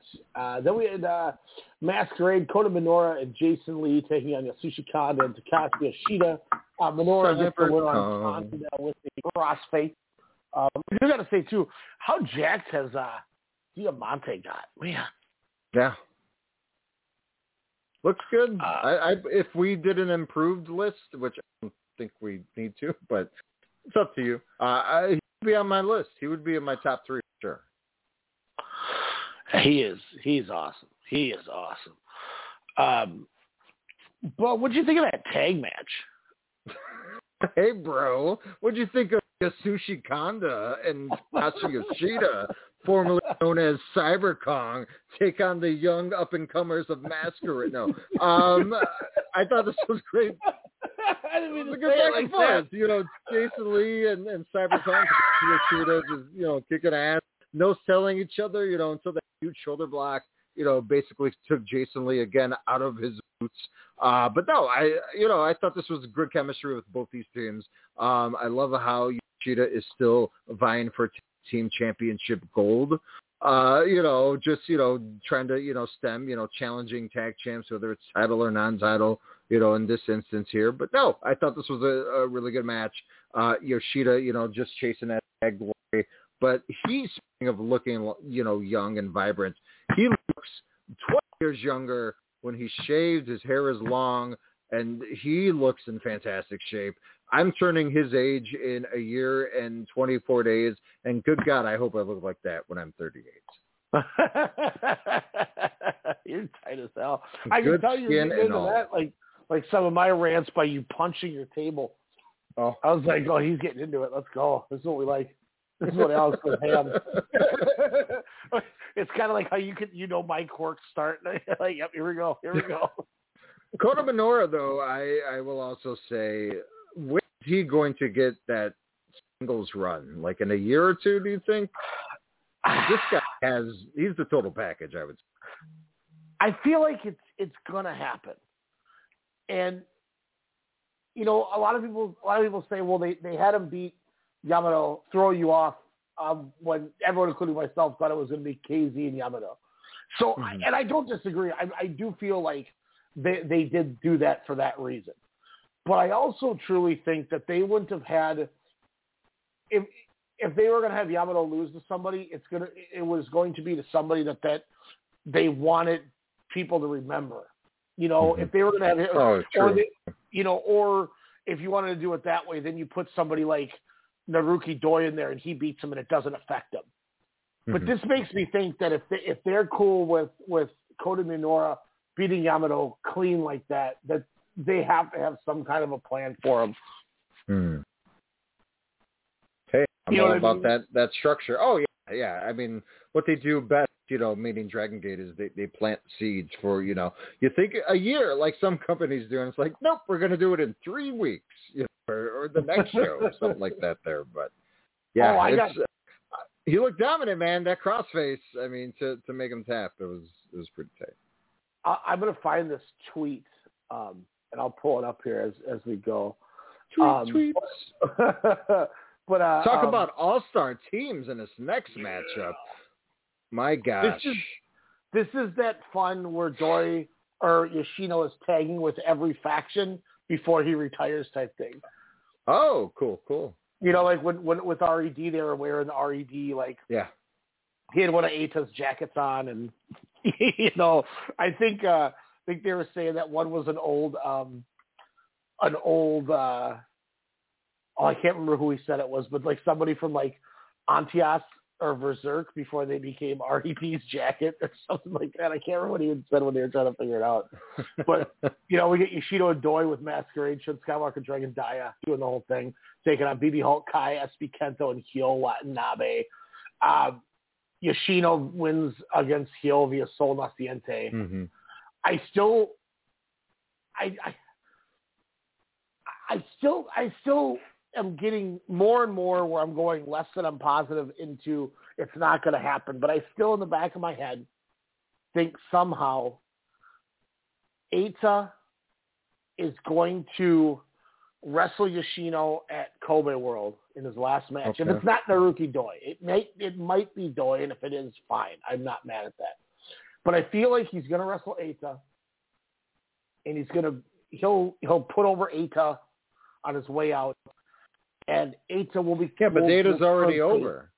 I mean, Naruki Doi is already a staple, but why wouldn't you do it again? I mean, not that he has to, not that he, you know, owes it to anyone. He's doing it with the booking, you know, I would say, you know, Mhm. putting the young talent over. I, I mean, I think just as a marquee match, your top heel of all heels in your heelish faction, uh, you know, in all of professional wrestling and pure Risu is, you know, Tata. That that's your your your go gimmick, and you know, but do you want to do the disrespect finale to get you know get kicked in the dick and then it's like see ya?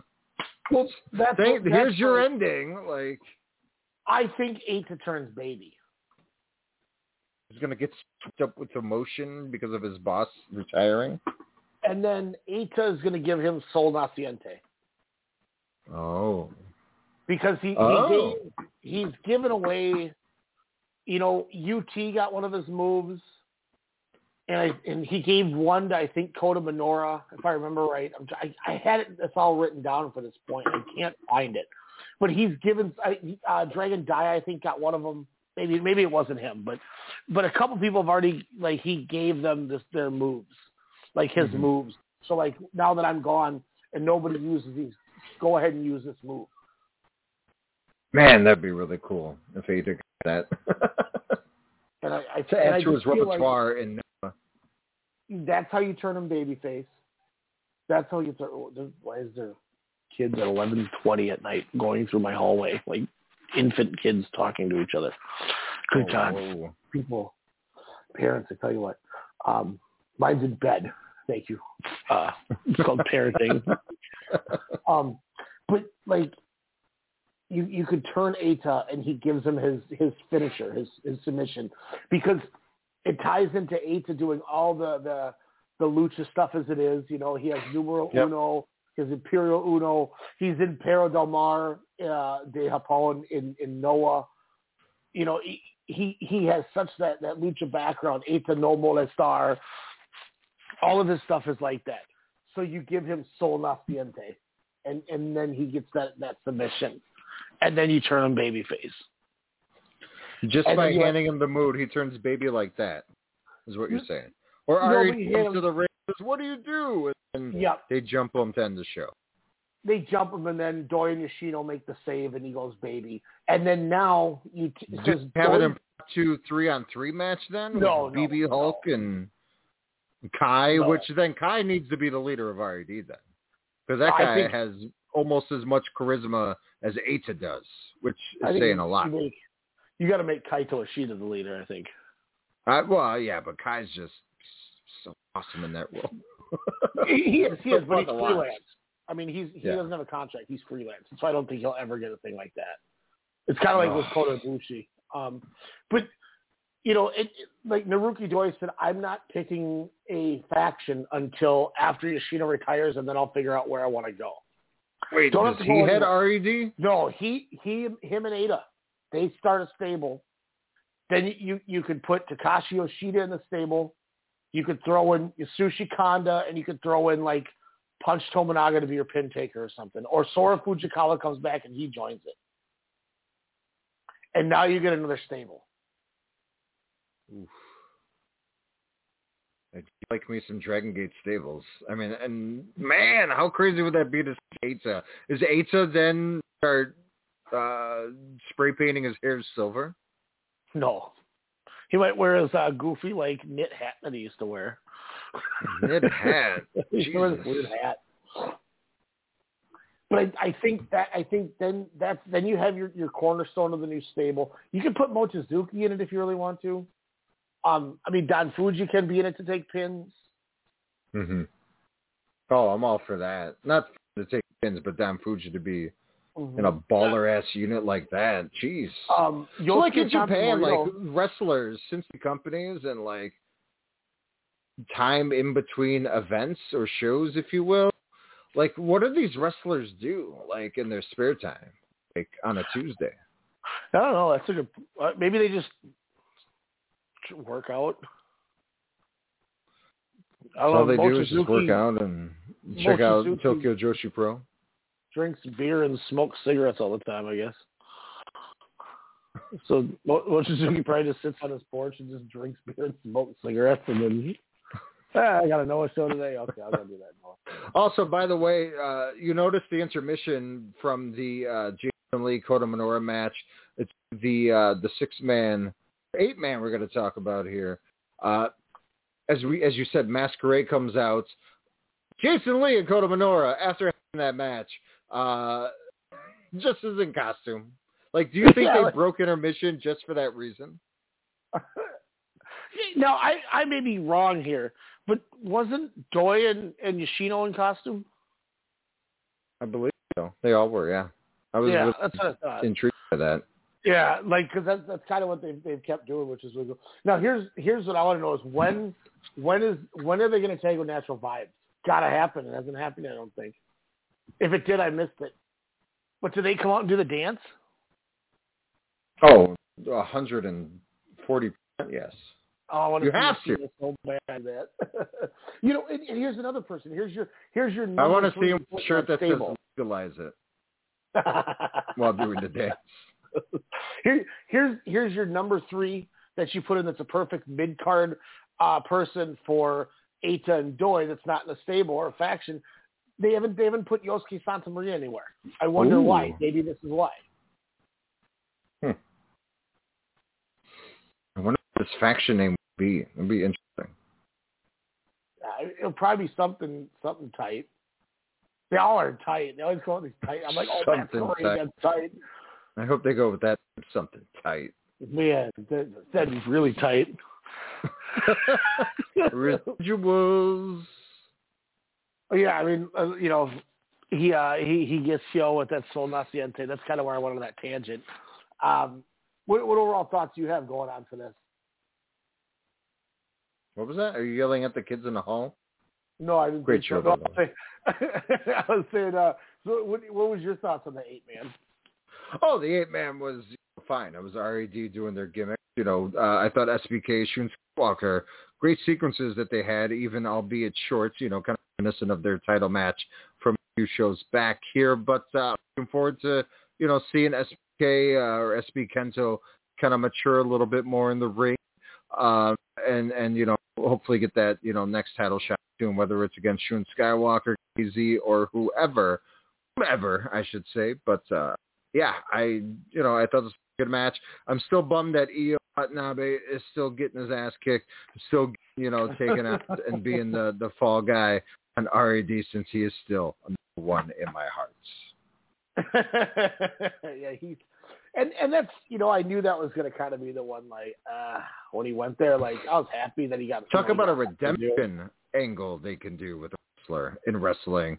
Io Watanabe because he's just again the full package, and he can stand Oh. it really well. Well, here's another. Yeah, I, I bet Ben K hates him in the locker room.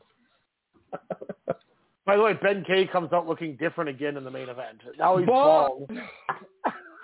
like This man changed I was like, who is this guy? He did look really tight though. I was like, I'm oh, I, I thought he Not gonna looked like a Flash Gordon villain and shit. Was it Ming? Well, and here's what was cool about this. So this was, you know, I, I this was a fun match. Red was Eita, Kaito Ishida, and uh, Kazuma Sakamoto. Natural Vibes versus Sumi Yokosuka, Genki Horiguchi, and King Shimizu. And high end was Dragon Kid, Kaisuke Okuda, and Ben K. After months of not knowing what they're doing with these guys, Big Ben, former Big Ben, got both Mhm. the falls. Uh, Shimizu defeats Kaito Ishida with the Lamaha Straw, the throwback Yep.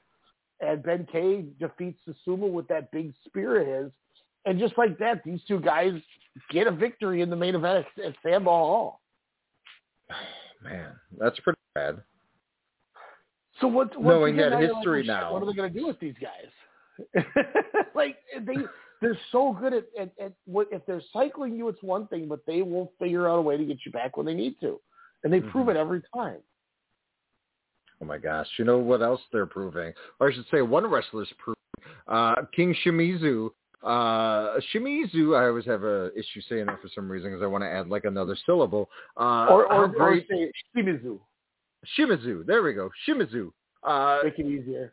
how tremendously talented is this guy? Uh, not only being, you know, an Ultimo and a few different characters along the way, this guy is pulling the best Rikishi look, uh, even better than a Rikishi with the whole, you know, as as we're saying, natural vibes, too cool, you know, type style here. Even the glasses, when he like I don't I, I think this is infringement, but it still works, and this is pretty cool. And like you said, uh, the part where all the big men from each team, you know, Sakamoto, Ben K, and uh, Shimizu, when they were standing across each other, arms folded, and just looking at each other for like two minutes, I thought that was really fun and funny, and I could tell Ben K wanted to break that whole time here. But um, I don't know why I keep hitting the table here. But Genki, man, he, he's you know having a great rejuvenation over the last you know year or so. You know, looks like he's having fun putting in stellar matches, whether it's in tag or single uh, title matches. Um, but yeah, I you know just give me uh, you know Shimizu and, or even Susumu and Ben K. Those like minute brawl type matches, and you you will have a match the year candidate. I guarantee. Uh, but yeah, it was, it was good to see. You know, like, like we we're saying, you know, kind of you know Ben K. Uh, you know, hitting the spear, getting the win there, and uh, yeah, this was a a great, fun main event. It was a weird show because it wasn't like a specific like one-on-one title match. It was, you know, usually I will bypass all tag shows, but this was a good reminder, uh, and I think good momentum heading into Kobe World for all involved. And that's the one thing too. I always say is like I, you know, New Japan. I skip a lot of the tag stuff. Um, All Japan, I usually will watch them because they're not There's long. I know, yeah, and I know they're going to be under ten minutes probably. But I will say, um, Dragon Gates and they their tag wrestling is sometimes the best stuff they have. Mm-hmm. Like I love, I love a Dragon. Is it because of that lucha fighting style, quick I think so. and Yeah, it's it's that that Puro Libre style they kind of run. Puro Libre? My God, that's an amazing term. that uh, it's just it's the Dragon Gate style. Is the easiest way Yeah. to put it. Um, it was fun, and it was fun, and and I, I had a glad. question though. As we're talking about fun and styles and you know changing the game, did they clone Eita? Did they tape one of these shows? Because it looks like Eita was pulling double duty on June 26th. As not only was that Rainbow Gate, but also he was at Noah Cage War. This guy's pulling in three shows in two days. Ryan, is Eita a god? Well, he's trying to be like Masashi Takeda, who uh, worked uh, two matches in the same day um, in two different countries. If you remember when I was telling you how he he worked the show in Japan, the Big Japan show, Yep. got on a plane, flew over to America, stopped on his way to WrestleMania weekend or whatever it was in like New Jersey and did a show the same day because of the three hours you gained back in time and then went and worked another death match the next day for Game Changer. Wow. Like, man, he's so tight. Um, no, those Noah shows are definitely taped. I mean, there's there's no fans. What with no fans? Come on. Yeah, I mean, and they were they were fine show. Like those were those are good no fan shows.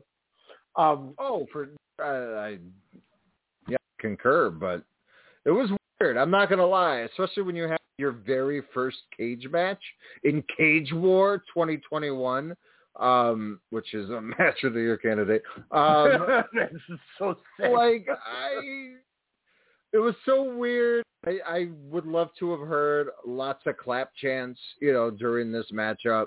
But I guess when it's just pure brutality and blood and kicks and chops and sentons and kicks and chops and more kicks and you know just the ref being confused um and Saito suplexes up the up the yin yang there I guess you don't need a crowd because the emotion you you are witnessing on screen between these former allies for years. I didn't know their history, you know, lasted that long. You know, ten years or so. Fantastic promo package by Noah. And I was like, oh, I'm even more invested into this match now. Like, oh, you, you know, the disrespect, and you know, we're going different roads yet again. And yeah, I, I like I said, five stars. Stiff And- as hell. Only what friends and and you know people with great chemistry trust each other to do, and it was just a pleasure to watch. This was just a lot, a lot of fun.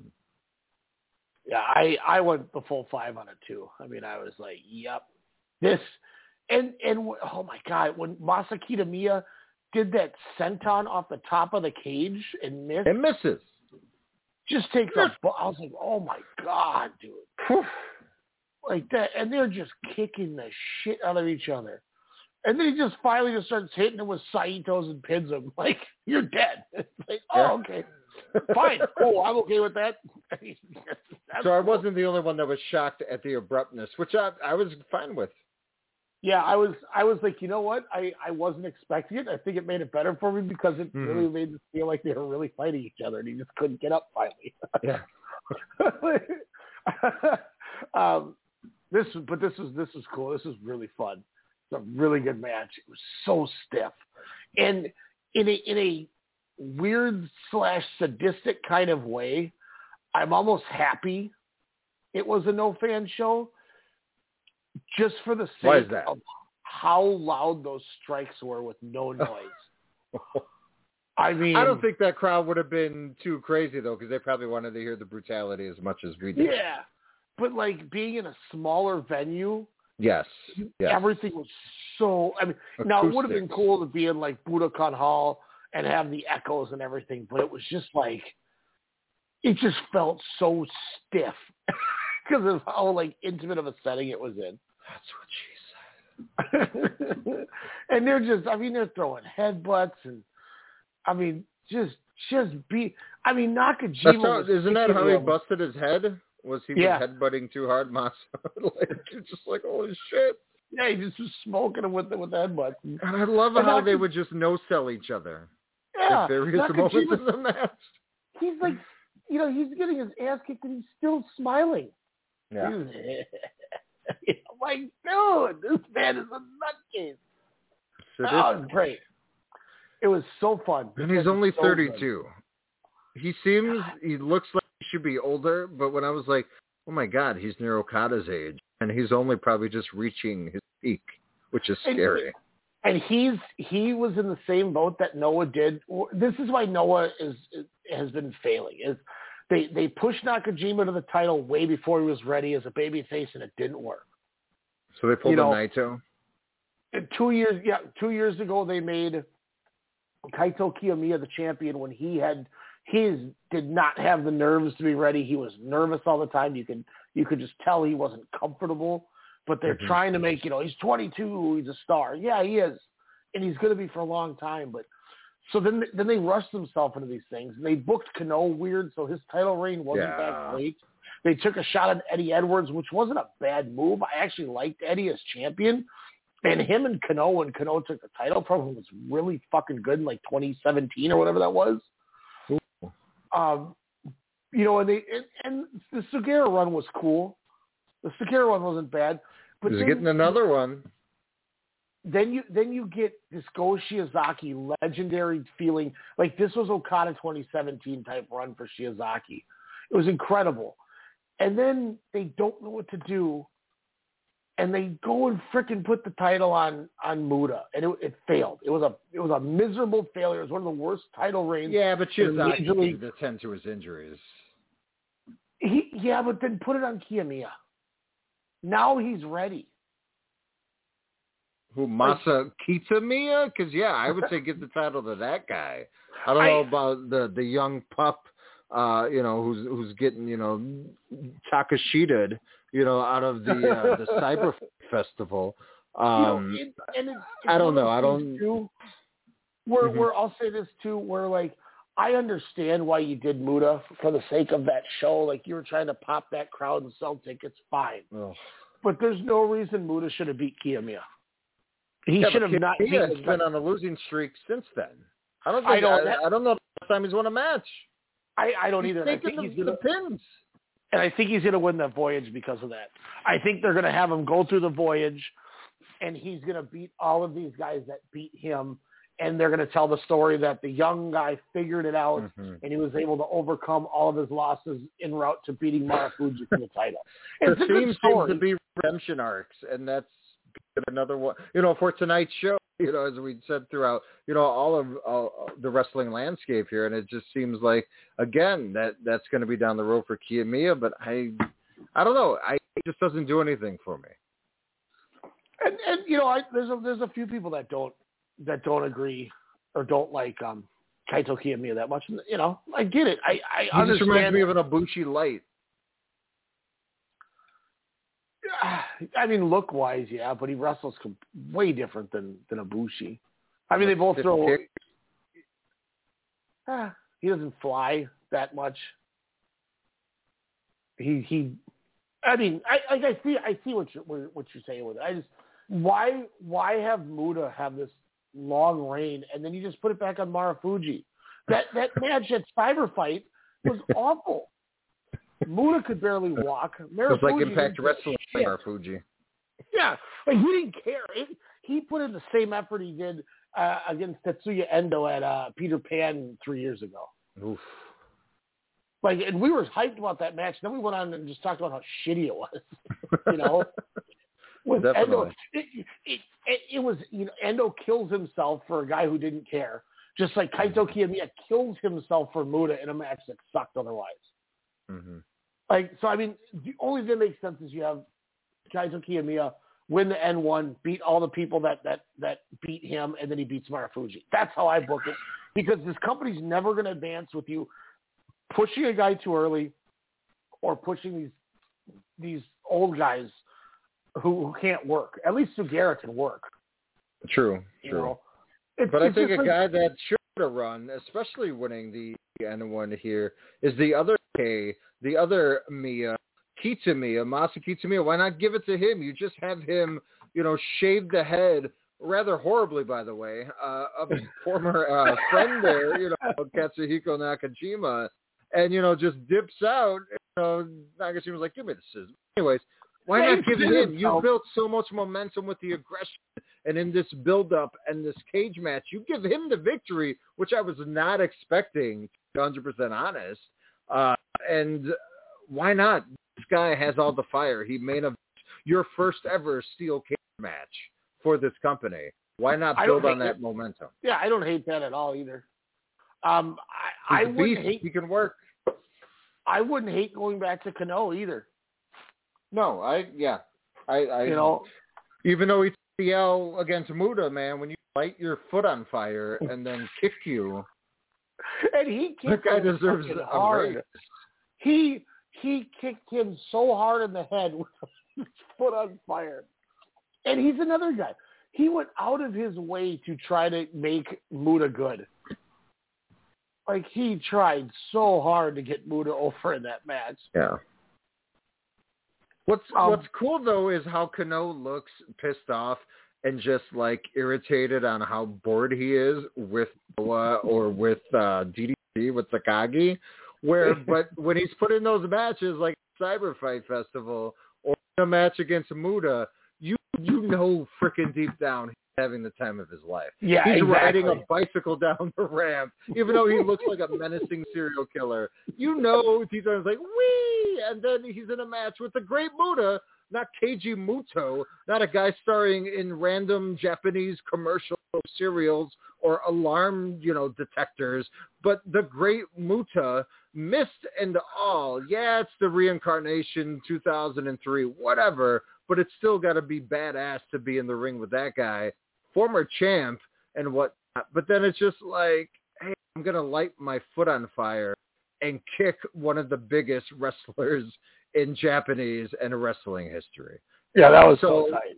Kudos to Kenoh because again, he's cold blooded, he's ice cold looking, but man, I really, God, I really hope the irritation is just all play, which I know it is. It's wrestling, guys, but I just really hope deep down he's having the time of his life right now. Oh yeah. And how how sick was that suit that he had? Tremendously My red. God, that red suit with like the red white checkered inside. I got an eggplant emoji just when he was walking down. God, that Hiroki Goto suddenly was like, something's wrong. Like, like, Where are my women after my match? He's like, I need to go to a bar quick and test this out because something just doesn't feel right. And Kenoh's walking in with his blonde hair and his sick ass suit. I was like, dude, I need to find that suit for the summit. it was so tight. By the way, speaking of summit here, I, I got to switch gears for a quick second. I sent that snap to the group. I was totally expecting you to pop, and you didn't even say a word. I was a little On- bummed. on which one? Um, I sent that music video to um to our group Snapchat. Oh, I didn't know what that was. I just I thought it was like a GLEAT episode, No, so and I didn't deal want to be spoiled so you didn't even so you didn't watch it. No, because I honestly thought it was GLEAT. I was like, no, because it was the equal eye view vantage point, right? Like yeah. in the beginning of the video. hmm Yeah, I honestly thought it was GLEAT, so you'll have to send that back. Okay, I'm I'm gonna even though we're live on the air and it, it's not very um, professional, I'm gonna send it to you right now. It's so what I sent you was the this was um the the start of the promo video Okay. for um, starting on Friday. Um, we're doing the women's version of the S1 Grand Prix. It's called the Royal Rose, uh, the Royal Rose Festival. Um, Twelve women inside of it. I don't know. I like my my title better, man. Not gonna lie. I don't remember what yours was. Was it the Katie Vick International Invitational? That's why I didn't remember what it was. um, but it's uh, the the Royal Rose starts this Friday. Twelve women inside of one block, so they each have eleven matches. Oh. 11 weeks. Ends on the 17th of September. The winner gets Baszler at the pay per view on the 24th. But the first woman that we or that that actually has writing for her name is where I stopped the video, and that's why I sent it saying Alex is going to pop Ooh. when he sees this. So yeah, I you're gonna haven't- to send that shit. I just sent it to you right now. So Whoa. you'll see all 12 women. I, I haven't announced any of the women, so uh, don't don't say any of the women you see in this video, especially the one who Okay. you're you're you're the only one that's going to pop for the the only woman I Wait, showed. do you mean don't say any of the women in the Beth Phoenix Grand Prix Memorial Cup Banquet Tournament of Queens? Yes, exactly. That's Uh, what it should be called.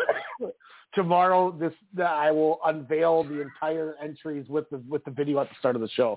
So that's literally how we're announcing the, the women in the in the show is through the video. You're Um, gonna have a woman like announcer with you. No. I'm, Whoa. I'm, a, I'm, I'm Joey Styles. I'm a one man booth. Yeah, I saw that but, I was uh, there. but there's what else is there? But there's uh the the so like there's the intro to the song shows all twelve women, and then each woman gets their own like section. And the first woman I left in the video, so you can you can see who it is. I was like, "Ah, Alex will pop. So Before I pop for these ladies in in these videos here, um, how badly? I mean, I'm I'm on a scale of I would probably I don't know give my right pinky uh, to see this, and I, I haven't looked it up because I don't know if they've they've wrestled each other. But how badly do you want an Eita and frickin' Nogawa match to happen like right now? I hate no Sella wrong guy.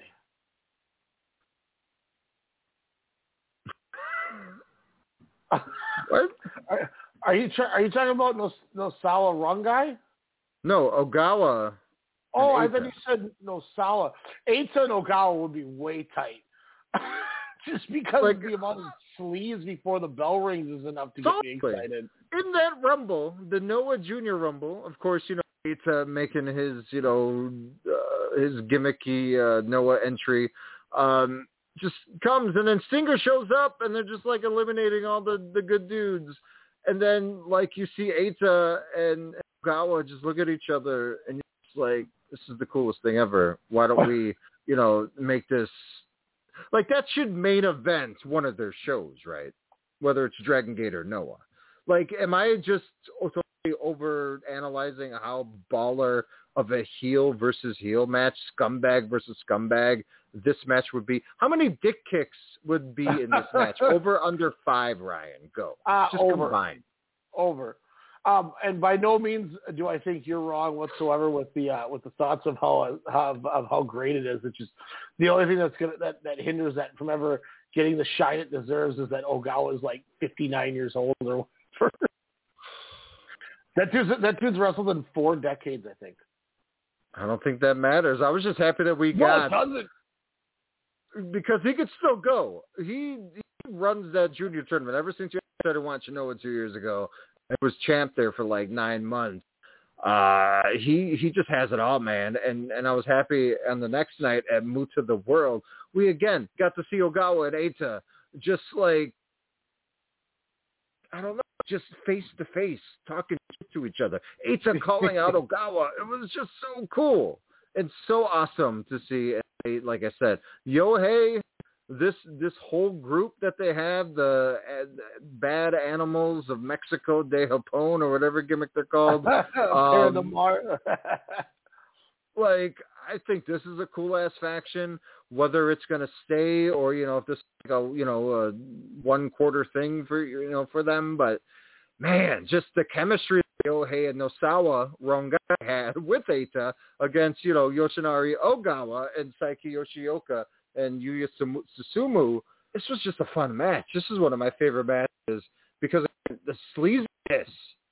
Yeah. All these, you know, guys, all these six dudes, these, these slime heads, as you like to call them, uh, which you've never used ever in your life, but like, It's give me, give me a, a 20 minute cinematic, fucking hardcore, do whatever the hell you want in this match, and I am there. I will pay 1999 Fight TV credits just to see Eita and Ogawa just, you know, touch one more time. yeah, it was. I I do appreciate just the the amount of scum and sleaze. Like that was that was just fantastic having that as a as a real thing coming out because I was like, oh, this is this is like some heat up Ray Paloma working main event against Kenichi Orion heat up in the the basement at Shinjuku face type shit. This match was so sweet. Oh, that's great. oh, it was awesome. This Why was uh, besides that match, and of course that Sushi Kotoge and Hayata, um, but why was the third best match of the night basically the result of seeing who was the true king and leader of the Funky Express? I wanted to fast forward this match when I found out this was happening, but Ryan, Muhammad Yone, Shuhei Taniguchi, Akitoshi Saito, and Masao Inoue that this match existed and that these guys were just like, I'm the king of the Funky Express. And they were just having fun. And they were just out, you know, like quarters of the match until they would come in and get their pinfall to continue, you know, this this crazy match. But man, if fans were in this building for this, they would have lost their shit. They, whenever they had this, you know, whether it was at whatever hall, I think they would have lost their minds. Again, it could have been that Saturday haze I, I was on. I'm not sure, but damn, Ryan, I thought that uh, Funky Express King, uh, King of the Express match was was truly truly fun and well worth watching. And they just beat the crap out of each other, which was, I mean, there's just a bunch of old guys hitting the hell out of each other. And, Mm-hmm. And they had time. Saito, yeah, it got like 20 minutes, I think, yeah. at least. And, and Akitoshi Saito just, he's just so grumpy and angry, like, yeah, I'm wearing this stupid outfit here. He's just hitting people. He looks like, he looks like, he looks like he's melting. He just, he's got the Was he the one that was given the bad Naruki Doi? He's got Fair. that like weird snake tattoo on his shoulder, and he's really frumpy. And he looks like he's like a melting candle. Oh, Tom King. yeah, and then he's oh, he's just so it, that group is so goofy, and, and but it works. Like, Oh, it just 100% like it. works. Oh, it was fun. A lot it was so freaking fun. um, and then and then of course uh, Kinya Okada, you know, gets gets his ass beat both nights as for normal. Like like if, if them them when they put the title on Kaito Kiyomiya so early, it's like if they just suddenly decided, all right, we're going to push Kinya Okada the next seven months and put the title on him. Ooh, very cool. Sorry, I'm watching your video. Yeah. Who is that person? Wait till you see the the name of the the one person though that gets that I that I had in the video with that I show you. Should pop, I think. But I and I put her Yeah. in the that name. She's gonna just oh my god, suplexes of the German variation that Yeah. she will endure to her opponents. That's That gonna be like- pretty cool. Alex is gonna pop for this one. Yeah. yeah, she does not give a bleep, and she's going to push the women starting tomorrow night, 10 p.m. Central Standard Time, twitch.tv slash WrestleCast Radio. I am starting to find a, a little bit of an issue here that there's there that the the twelfth entrant in here I cannot find um, to download for the tournament. Is it a Heidi Lovelace? Uh, no, no. I'm, but but the worst part is like, yeah, I could just sub the person out, but they're in the music video, and I'm not gonna be like, hey, dude, I know you made this video, and got it to be like done in like two days without any warning. I need you to change something. Yeah, like, sorry, Bull Nakano, but you're out of the uh, Emerald Beth Phoenix Invitational, or whatever that we call it. That's uh, not good. I'm gonna have to. I'm, I'm going on the Fire Pro Discord and seeing if anybody uh, might know anything.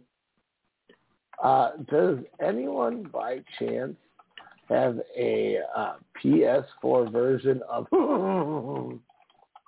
Uh, Masato Tanaka, Mu- Michi, I, just, I just call him Marufuji. It's easier. M's Alliance took on uh, Takashi Sugiura and Kazushi Sakuraba.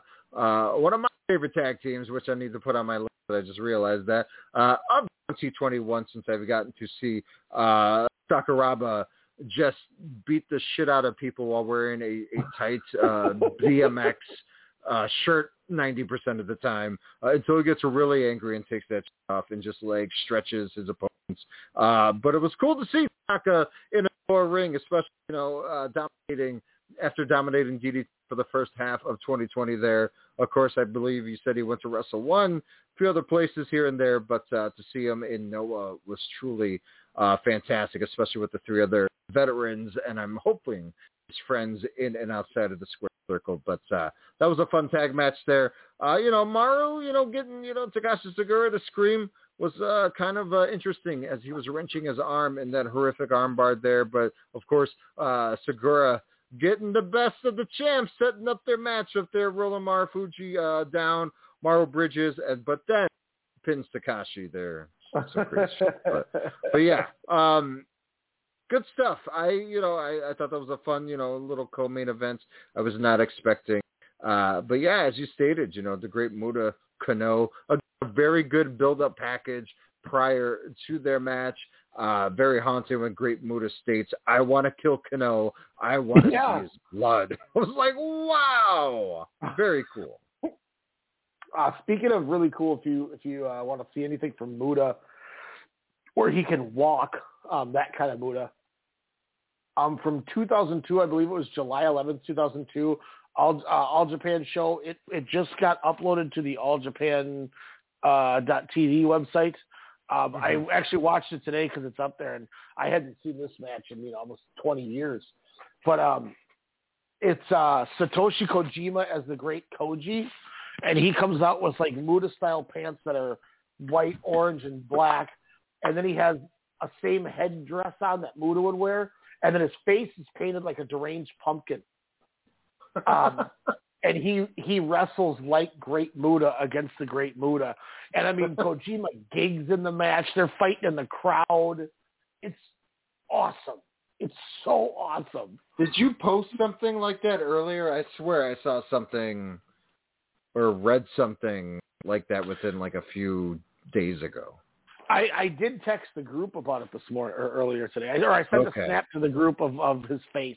How they Yes, double because I was like, wait, I just see the exact same thing, and where was that? It- that it was Kojima, been- huh? Yeah, yeah, they did like a double mist at the end of their like opening spot. It was so sick. oh, well, let's go. Fun fact: uh, I'm all in on Kojima has made my best matches of 2021 so far uh, list. 15 that I have.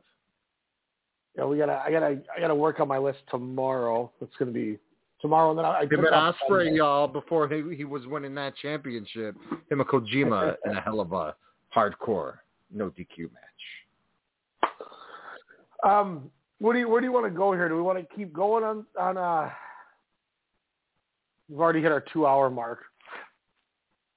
Um, I, I know you're an early bird. It's midnight, so where where are you sitting? Where do you want to go here? What do you want to What do you what, do- Well, what do we- you want to talk about? What are we going to leave off?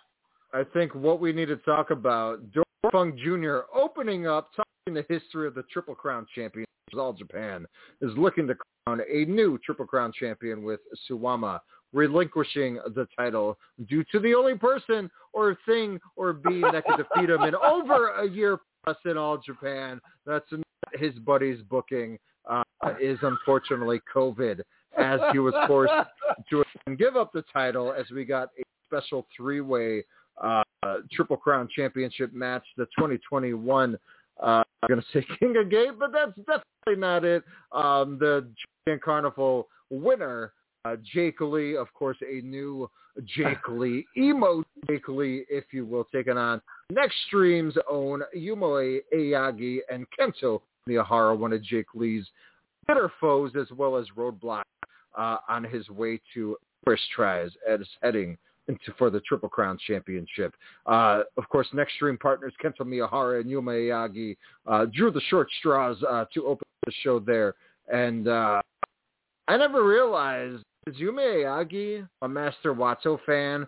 Is he just trying to prove the Wato, I get this blue hair uh, way more over than you ever could? He uh he's he's he just looks at him and goes, "Baby, kiss me like a rock star." that's, that's that's all he thinks about. Da da da da. He's so tight. Jun Saito faced Rice. No, I'm just kidding. that match was like the worst, best match I've ever seen in my life. I don't, I don't know if you watched it, but there are two. Um, oh, I did. And it was sloppy, but it was entertaining because there were brothers and there were former sumo wrestlers that lost a shit ton of weight apparently, and they were just going shoulder blocks, forearms, clothesline, shoulder blocks, for, and I'm just like, what is happening?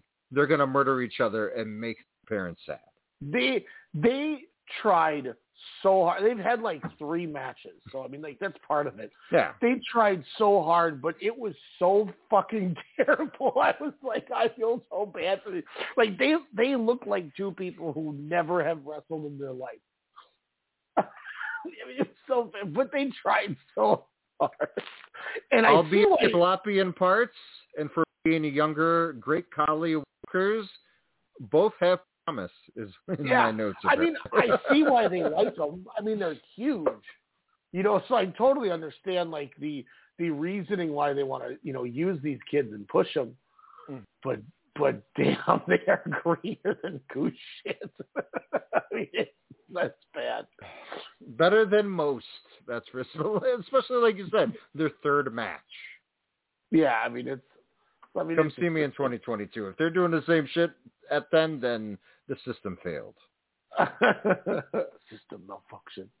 The system malfunction. But what do you think of the, uh, you know, the sort of pseudo three-way? So how it goes was whoever gets what two victories in a row. I want to say, Yeah, uh, two in a row. ended up triple crown a champion. Of course, there were rumors of you know uh, a prelude and an homage to an old triple crown championship match from many years ago that was supposed to be a round the robin esque, but again, it was a way of you had to get two victories in this match with Aoyagi, Jake Lee, and Kento Miyahara. Um, really great match to start off with, uh, you know, as Yeah. you stated, with the Nextream partners here. Uh, great to see Miyahara just not giving a shit that it's his partner and just wrapping Aoyagi around that ring post for, I don't know, two minutes as the ref is stomping on Kento Miyahara. Stiffer than the Saito brothers in that opening match. Seemed like uh, just gets Miyahara off of uh, off of Aoyagi there. But my God, shutdown suplex by Miyahara is still I forget because I haven't watched All Japan in you know since the carnival since yeah so it's been a while for me it seems like. Um but it was just great to see that shutdown suplex and how beautiful that move can really be.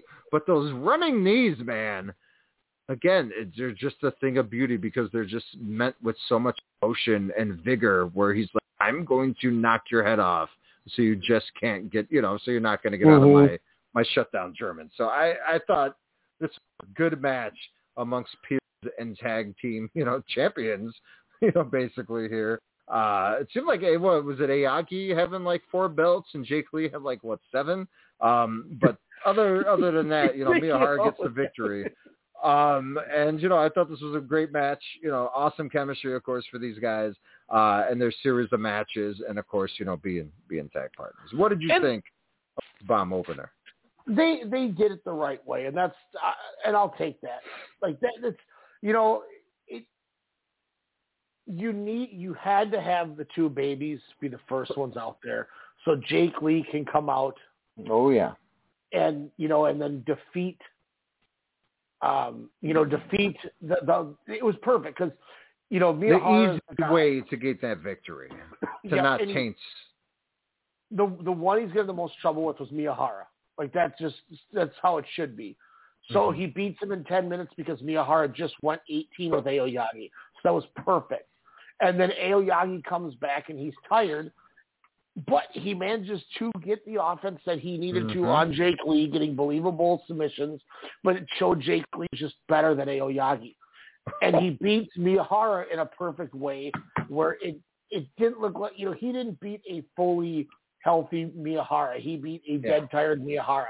So it, it keeps Miyahara fresh. It does nothing to hurt Aoyagi because Aoyagi's not there. He's not ready yet. I- If, you push him now, it's like pushing Kaito Kiyomiya. You're going to go to the same thing, and you're going to push him too early, and it's going to wreck him. Man, I'd rather But- watch a Aoyagi match than uh, me. I'm just kidding. no, look, man, to But be fair, Aoyagi's really good. I know, I'm not I, kidding. I really like Aoyagi. I just, I think Kaito Kiyomiya. Like, I've watched a lot of Kiyomiya, and I think True, like, his true. his Kano feud was tremendous. But it was Kano, so it's a guy that knows how to work too. Um, I'll also say going to, to Lee and a, uh, Yuma Aoyagi, just to start their battle, dude. I, I don't know if you've ever went this intense to start, but when they were training those multiple Germans to each other until they just both collapsed was a beautiful way to say, okay, let's reset. Let's get the fans into this. Here we go for the championship. Let's crown a new one. Uh, it's the fans, you know, have been waiting over a year for Suwama, unfortunately, to drop both belts.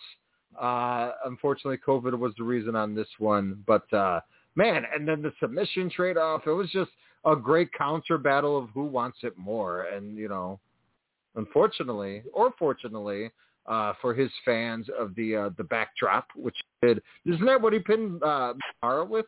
Yeah, and it looks really bad. Like normally, I I defend it a little more than like I like you hate it way more than I do. But when he did this one, I was like, wow, that looked like shit. But this iteration of Jake Lee, when he does it, I was like, oh, okay. And then when he get when he got the pin, I was like, oh, they're going this with this scummy, you know, Jake Lee. So I I was all for it in a weird when way. when when he hit this backdrop driver, or, or excuse me, backdrop suplex on Miyahara, hmm. I was like, my God, it looked like when I'm playing with Sydney. it's like he picked him up and he guided him Yeah. slowly down. I was like, come on, man, this this is your fucking title win. He You know, this this is your moment. Put him down. He's not going to be pissed at you. No. You know, it, it- don't make him, and you're making him look weak too. Like there's some times where I don't think it looks that bad, but this was one where I was like, man, you just made him look like shit having to sell that. I- but and then he at least he beat Aoyagi with that tight brain buster. Like, that Yeah. was cool. I was like, oh damn, okay, I'm all for that one. Like, gave he him two. Yeah, so he just smoked him. And, and then I, immediately in my head, I was like, I don't ever want to see you do the backdrop driver again. As much as I defended that it was okay, I never want to see you do it again after you just won. Your Mm-hmm. Oh, not when you see that move. Yeah. Yeah, just no, just sheer drop brainbuster these fuckers every time. Just sheer drop. like that's all I need to see from you from now on. I don't want anything else coming out of you, Jake Lee. But he laughed again. You know, he's he's charismatic was there, and it, it was it was nice. It just, I mean, what's more All Japan Pro Wrestling than the title getting vacated due to COVID? Like that, that you couldn't write that storyline to be that perfect for this company in 2021. to be You know perfect. I mean? You know, and That's then funny. and then as I said to you, Shotaro Ashino loses in the tag match because they're you know Joy and uh, Kadama are getting a tag title shot against Nextream. But then he comes out and you know looking like a geek as he demands the next title shot. You just lost, buddy. You know, and I love Ashino. They haven't like I don't know why they didn't when when he was terrorizing in those no fans and he busted into that two AW room was talking shit to Suwama, he should have beat him. He should have won that title. Hundred percent. They they killed the momentum and push, and You know, it seemed like that was then- part of Suwama's title reign. Though he did that to a lot of wrestlers. Well, then they then they do the double turn, and it was tremendous with Lee and Ashino. It's like, all right, here we go. This is going to help both these guys out. And they already have Ashino trying to challenge, but then Booker Man comes out and goes, I want a shot too. And then it's like, okay, you guys are going to have a contendership match. Ashino's probably not even going to win the contendership match. He's probably going to job that too. Champion versus champion. Like, yeah, ah. much. And then and- Chicago wins the title, and then and then Suwama gets back COVID free, and then they the, the tag belts again next Oh, year. God. I would stop watching All Japan. I would hope Yeah. until then we'll come to America, UCW.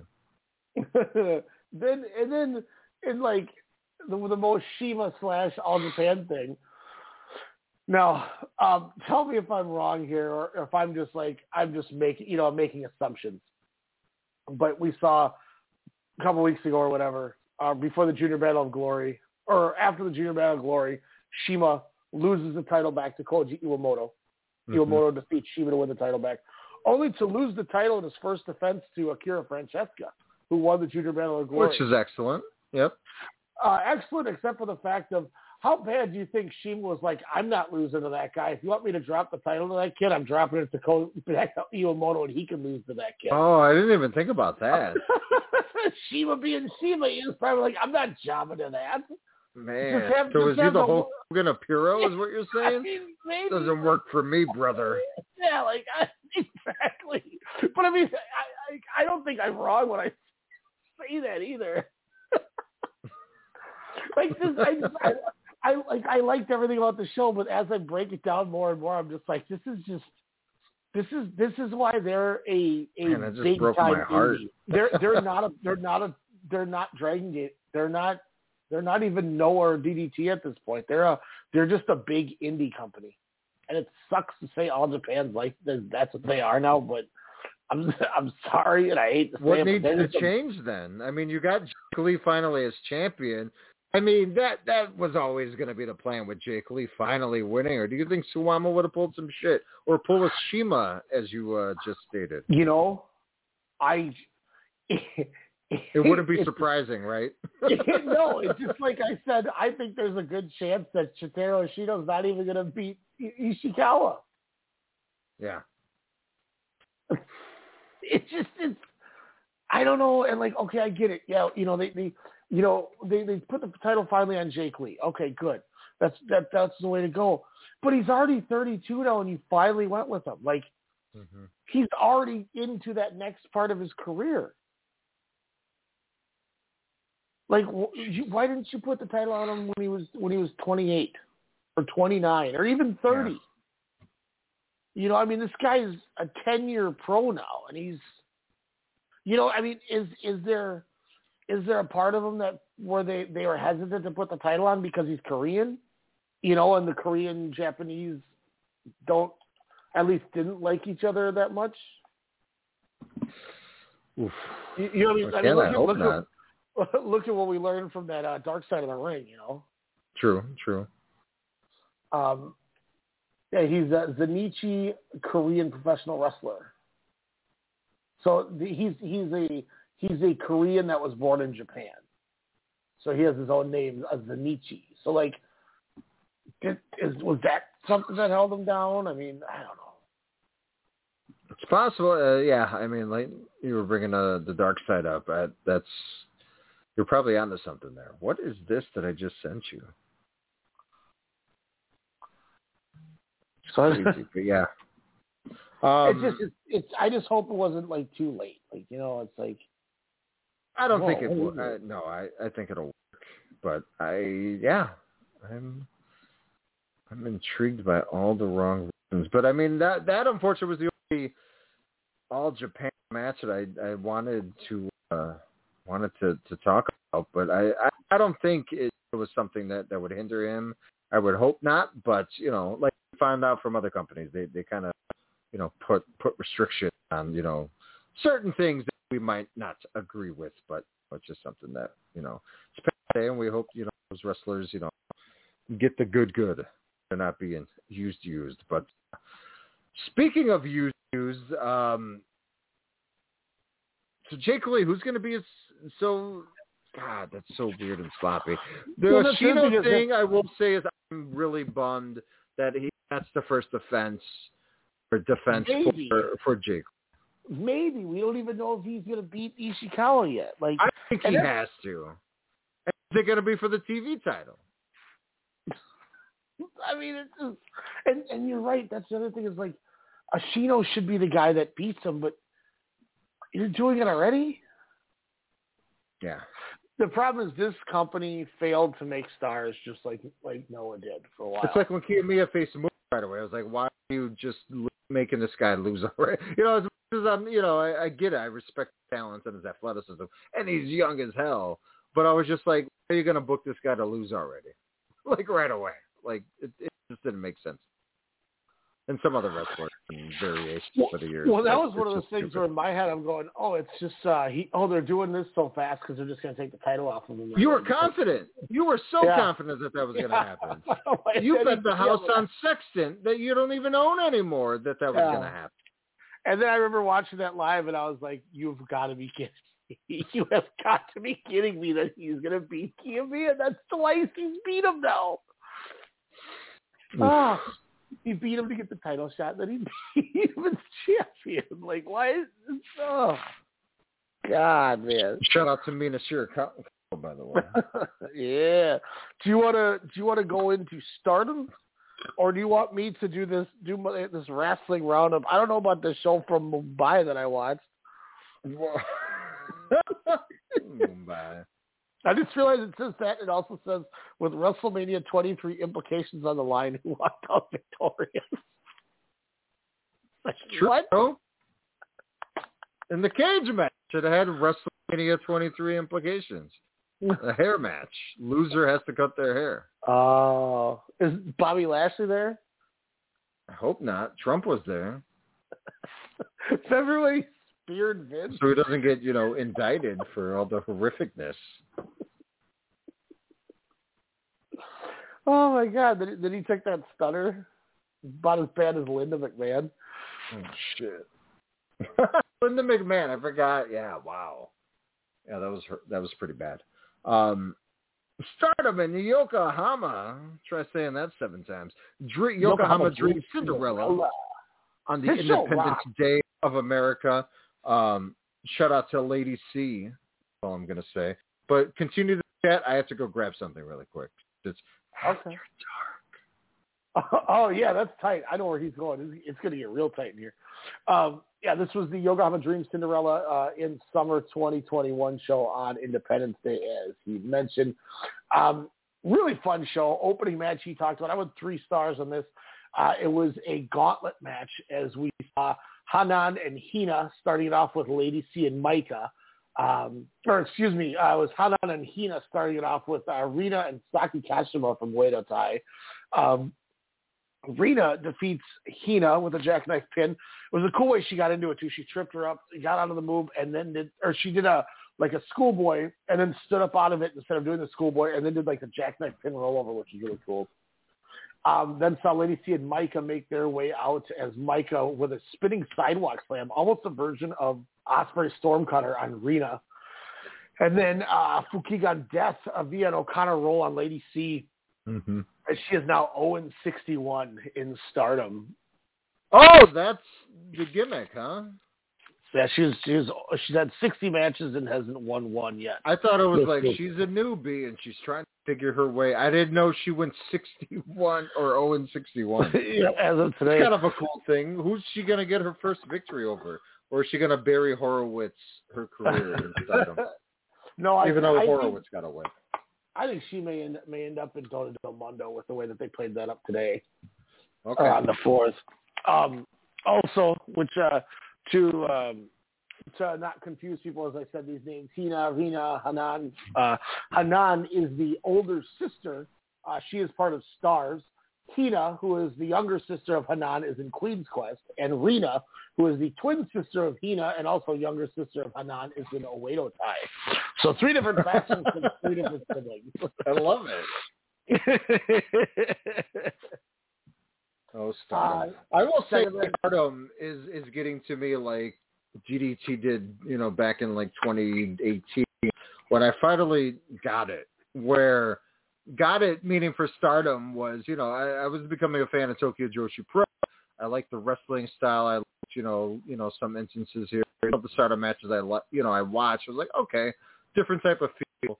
But watching two back-to-back shows with storyline implications and the emotion from the wrestlers, you know, whether it's before, during, or after a match, I was just like, holy shit, I'm all in. This is some of the best storytelling I've seen. And even like you were just saying with the opening match with Lee B, oh, and 61. Again, they're nailing it right off the bat. Is she going to get her first victory finally? Nope. She's going to be 0 and 61. We're going to see where it goes. And is she going to turn and join one of the hottest factions in all of professional wrestling, but especially pro? Yeah, it was it was fun, and it was a nice, you know, it was it was 20 minutes for four matches or three matches, so they were nice, quick, you know, get in get out type matches, which was fun. Uh, you know, but at this like this whole card, I'm looking at my my results, and I have you know three stars, three and a quarter, three and three quarters, a four star, a four and a quarter, and then an NA. Wow. for the main event. Yeah, this show was Yeah. really like That's really really cool. um, and, and once again, this is how Stardom's been, where every match gets better. Like they they're so good at the way that they book these. Um, Speaking of booking and emotion, you have a a talent in the next match that I remember telling you, you know, months ago. I was wow, when so and so turns, it's going to be the biggest thing that that company can do in a while. I think they're leading and planting the seeds for uh, Moonlight Kid to frickin' overtake Moonlight Kid. and embrace oh Oedo oh Tai as much as she has been. And I, my God, her and and the youngin known as Ruaka, what is she like, sixteen or seventeen? They said on the last show. Insane, a that young, but also to be in the ring with you know legends like Momo Watanabe and Azumi, and to hold her own, and then also what's Moonlight Kid's what like twenty herself, Starlight Kid. like it, Starlight it's Kid. Oh no, it's it's the Moonlight Kid now, man. Oh, I'm She's sorry. For the dark, it's a wait tie. Come on, can't be starlights. Can't be no lights when you're badass goons. I do I do like this thing, and I will say, man, I enjoyed that she had new gear. She embraced it. She had teeth on the mask. that were all into noticeable. Um, and I think the I think why I was so excited when it, when the, that thing happened on the last show when she had to join them is because you know from any you know for long time listeners know um, we we kind of haven't talked a lot of Stardom and you know it's something that we just you know both didn't didn't watch as much but you always would would throw the Starlight Kid thing out there and I think a lot of it was just kind of hodgepodge fun just saying Starlight Kid's going to turn heel because Yeah. just, to- just to make a quirky thing. But then it really happens, and it's actually tight. Like that's the best part. You know what I mean? Like, like that's when when it happened. That's why I texted you. I was like, "Oh my god, you're you're never gonna believe something you said just happened." Because like I, you know, I knew it wasn't like us trying to predict what Ita and Yoshino are gonna do. This is just you being Yeah. a smart ass, and then it fucking happens, and it's amazing. Because then we'll see her later too. I don't know if you watched that. If you Oh, usually I don't. I was like, hey, the, you know, shit happens in the main event. You're like, no, something's gonna happen, and then also the match before the main event. You're like, yeah, something's gonna happen. She she might be pulling like double championship duty. It seems like, but we'll get into that here in a. Oh man.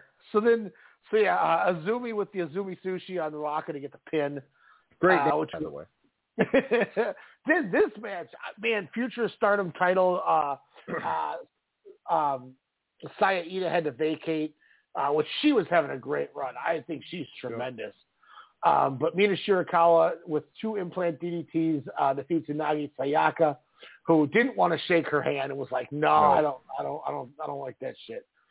Um, I went three and three quarters on this. These two women came into the company early in the year, um, you know, from D from Tokyo Joshi Pro as kind of side acts that weren't really doing a lot, and just like Natsupoi, Stardom is Stardom is taking one one's kind of trash in a way Mm-hmm. and making it their treasure, and it's and it was awesome. This match ruled. This was really good.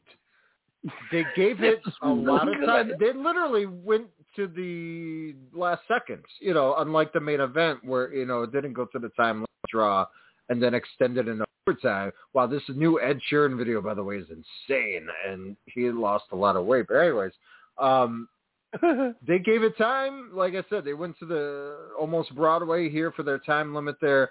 But the fighting spirit of both of these women, I didn't know too much about Unagi Sayaka, but I am a fan of Unagi Sayaka now because she just wants to just beat the shit out of anyone. And I'm like, alrighty. And then she delivers a beautiful, a bellissimo frog splash where I thought she was going to get the win there. And then Shirakawa was like, nope, I'm going to Lou Thesz press you.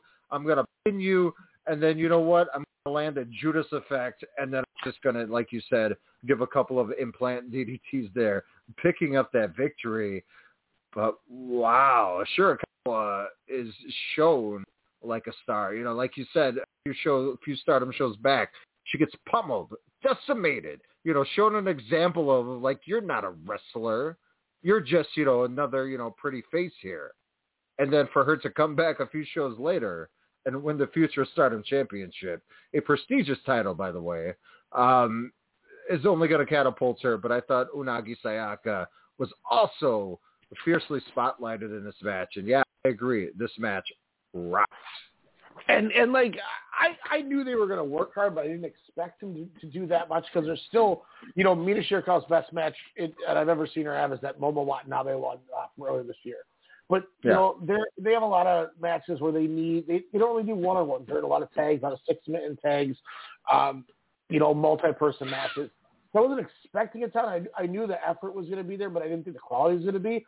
And frankly, Yeah. you know, I mean, I'm not going to say it on the air, but you know, there's a lot of little little uh humor jokes that we were just spouting between the two of us, you know, making comments, you know, like Yeah. like the immature boys we are. And you know, after, and that's that was kind of my feeling going into it. By the end of it, I'm like, let's go. This is awesome. Yeah, we're like, is this going to be a Divas match 2012 or 2013? What's going to happen? but they had their working boots on and they shut our mouths.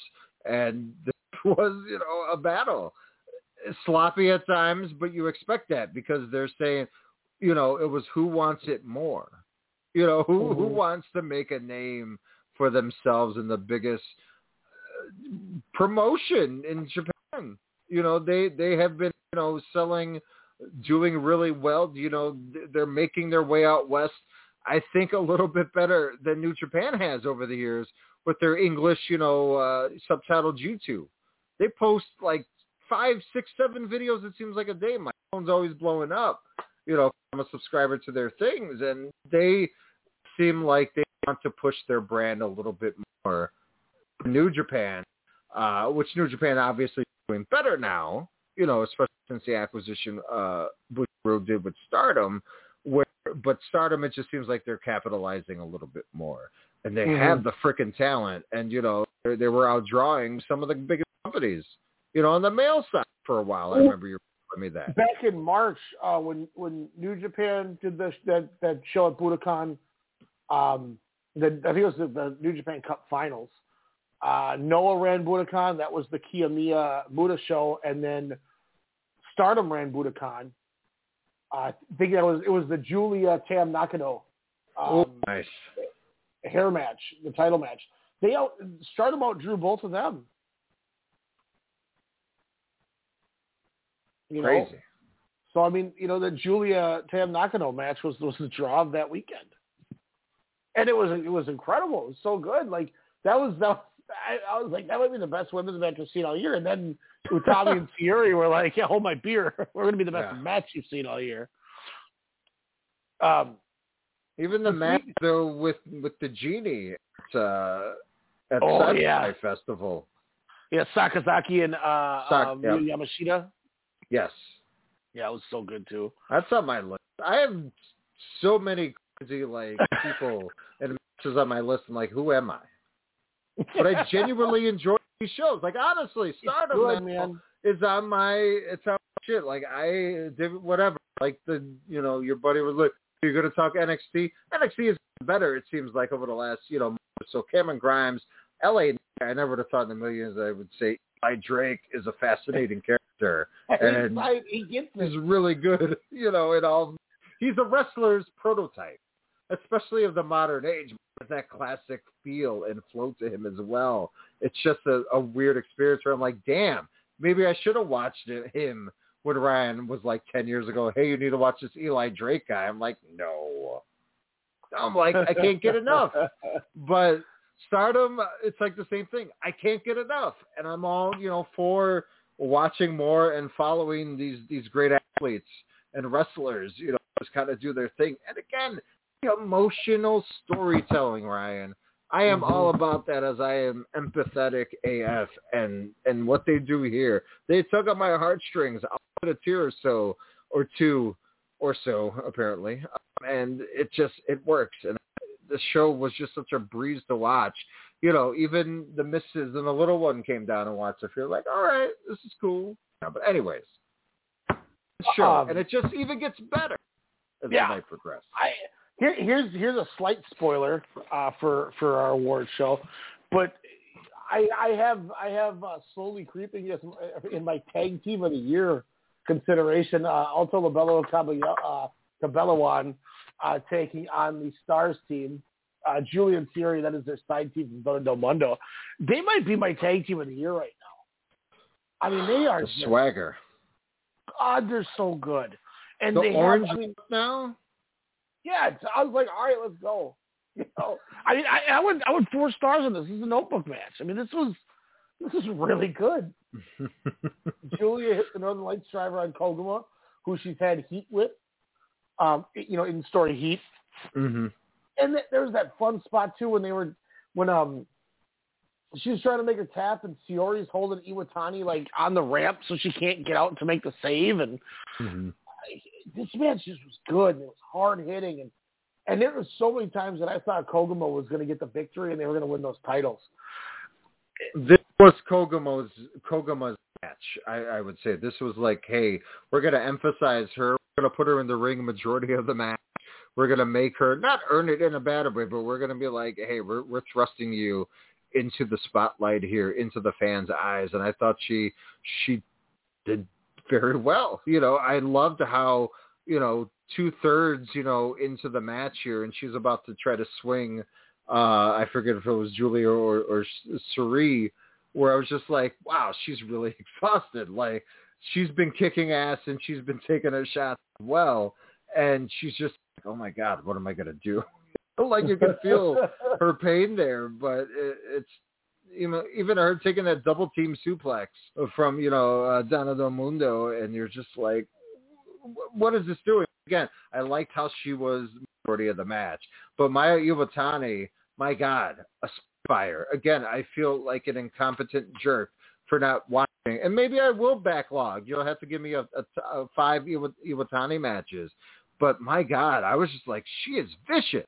She is like a little pit bull where she's like, oh yeah, I'm gonna pet, you know, well that sounded bad, but not pet Mayu Iwatani, of course. But like, hey, you know, what's going on? You, you're no threat. It's cool. And then she'll just come and sock you in the face, but charge you a hundred miles per hour. And just right out the gate, she just runs, strikes, and just, you know, she strikes hard. And it was just cool to freaking watch. And, and Shuri, how do you pronounce it, Fiore, thank you. Yeah. Fiore, my God. It was just fun to see her give those looks to Julia, whether it's like, hey, I know what I'm doing, and also looking at admiration as well. And and Julia, I cannot say enough. If we had a wrestler of the year and didn't break it, eh, you know, into male or, or female, Julia would probably be uh, probably my number two. She's just great. Like Just the and- swagger alone is bananas. Like I just get these feels in a way where I'm like, wow. Again, I could watch her all day because her wrestling persona is worth just as much as her wrestling work in the ring, and that is pretty freaking good, you know, as well. That's the the future Mrs. Cook. I mean, you, you know, Uh, I, I, Shoot, shoot I your shot, man. I, Hit her I, on I love Hinge. Hit her on Bumble. You know, and I, what I love about what they've done with Donna Del Mondo too is they flipped it around too because it used to be Julie and Maika were Crazy Bloom, Himeka and Siori were Grab the Top. Um, this year they flipped them around. They put Mike and Himeka together, and then also then now as we've seen uh, Alto Lavello Cabelliwan, Julie and Siori. They took Mondo and then kind of split them into two units and then put them, and it's working. It's, it's these two are working so well right now together. I Like just, glue. They might, they might be my tag team of the year. And and it was cool, you know, uh Koguma, she she used to wrestle in Stardom. She started in Stardom 2013 when she was 15 years old. Um wrestled until she was 17 and then she left. And then she came back um at the that that uh um what you call it show, the, the Budokan show, the, with the Julia uh Tam Nakano match. Mhm. Uh, so she's 23 now. I don't know if she went to she went to finish school and then now she's back because of that. But I mean, she's a former Artist of Stardom champion. She it was uh, Kairi Hojo and some Gaijin chick um, were the champions of those. She won the uh, she was a high speed champion. So I mean, they had plans for for her before she left. Very neat. Um, so now that she's back, it's really nice. So I think that's pretty cool. Um, yeah, it's just a matter of where they go with this. But this this rock, this was so good, and man, I I can't say enough about that. Uh, Julian Sierra as a team, and and like and then I look at Julie and I'm like, God, she's got to be in my wrestler of the year for for it. But then I'm like, well, Sierra's holding her own too, and might have had and has had a better match than her this year with with with Utami. But then Mhm. Utami's been doing this all year, and she won the Grand Prix last year. Like, she might be my women's wrestler of the year. But then I'm like, we can't forget about the woman of the next match, Tam Nakano, the yeah, white I was belt champion. Like, my God, Yeah. they're so good. Like, th- there's so many. This this company is so good at making. St- it's like Dragon Gate. That's why these two are always one and two for me the last couple of years. You know, Makes and then, sense. then, and then And what's crazy too, their champions are are perfect. They're aligned so well where their champions are just like, I don't want them to lose. You don't Mhm. get that, and then you know you you have baddies, you know, the the top titles where you're just I just want to watch them wrestle and see what opponents they they will elevate next. And I usually don't get that in wrestling. It seems like, At Yeah, least not that's recently. fair. That's fair. Yeah, I mean, well, it's because there's not other companies that that understand how to do it anymore. Mhm. You know, they're not rewriting the they're not rewriting the the book. They're not reinventing the wheel here. They're just they're, they're telling a compelling story like they're supposed to. I mean, Saya Kamatani, she was a she was a um uh what I can't remember what they call the singers in in Japan. Uh, she was an idol girl Idol, before yep. she, she became a, before she jumped into wrestling and you know they talked about her and, and Tam having the background because Tam kind of took her under her wing to make get her comfortable with it. oh, Now she would get comfortable right away. well, and look at look at Saya Kamat, Saya Kamatani now. She she has an amazing year last year. Her and Utami were the tag champs, uh, the last Mhm. tag champs before losing them to Julian Siori. But then she she had a she got a title shot against Utami, almost won. They're partners. They're like best friends. Very cool. She goes and wins the the Cinderella, and then she she pushed Tam to her limit. I went four and a quarter on Mhm. this man. Tam gets beats her with a Twilight Dream, you know, and and they told a great story. Once again, the the only thing I praised about that NXT women's match was that for the first time they just didn't work an arm the whole match because that's all they ever do in in, in women's wrestling in, in that, that company. The story they told was Saya Kamatani couldn't do a lot because she had no core, and how ruthless Tam Nakano was with it was Yep. a fantastic story. And how cool! Like I love the Hulk Hogan tape job. I was like, shit, yeah, let's go. Why don't more people do this? Like I used to love when Hogan would do the tape job and he'd work Bundy. Yep.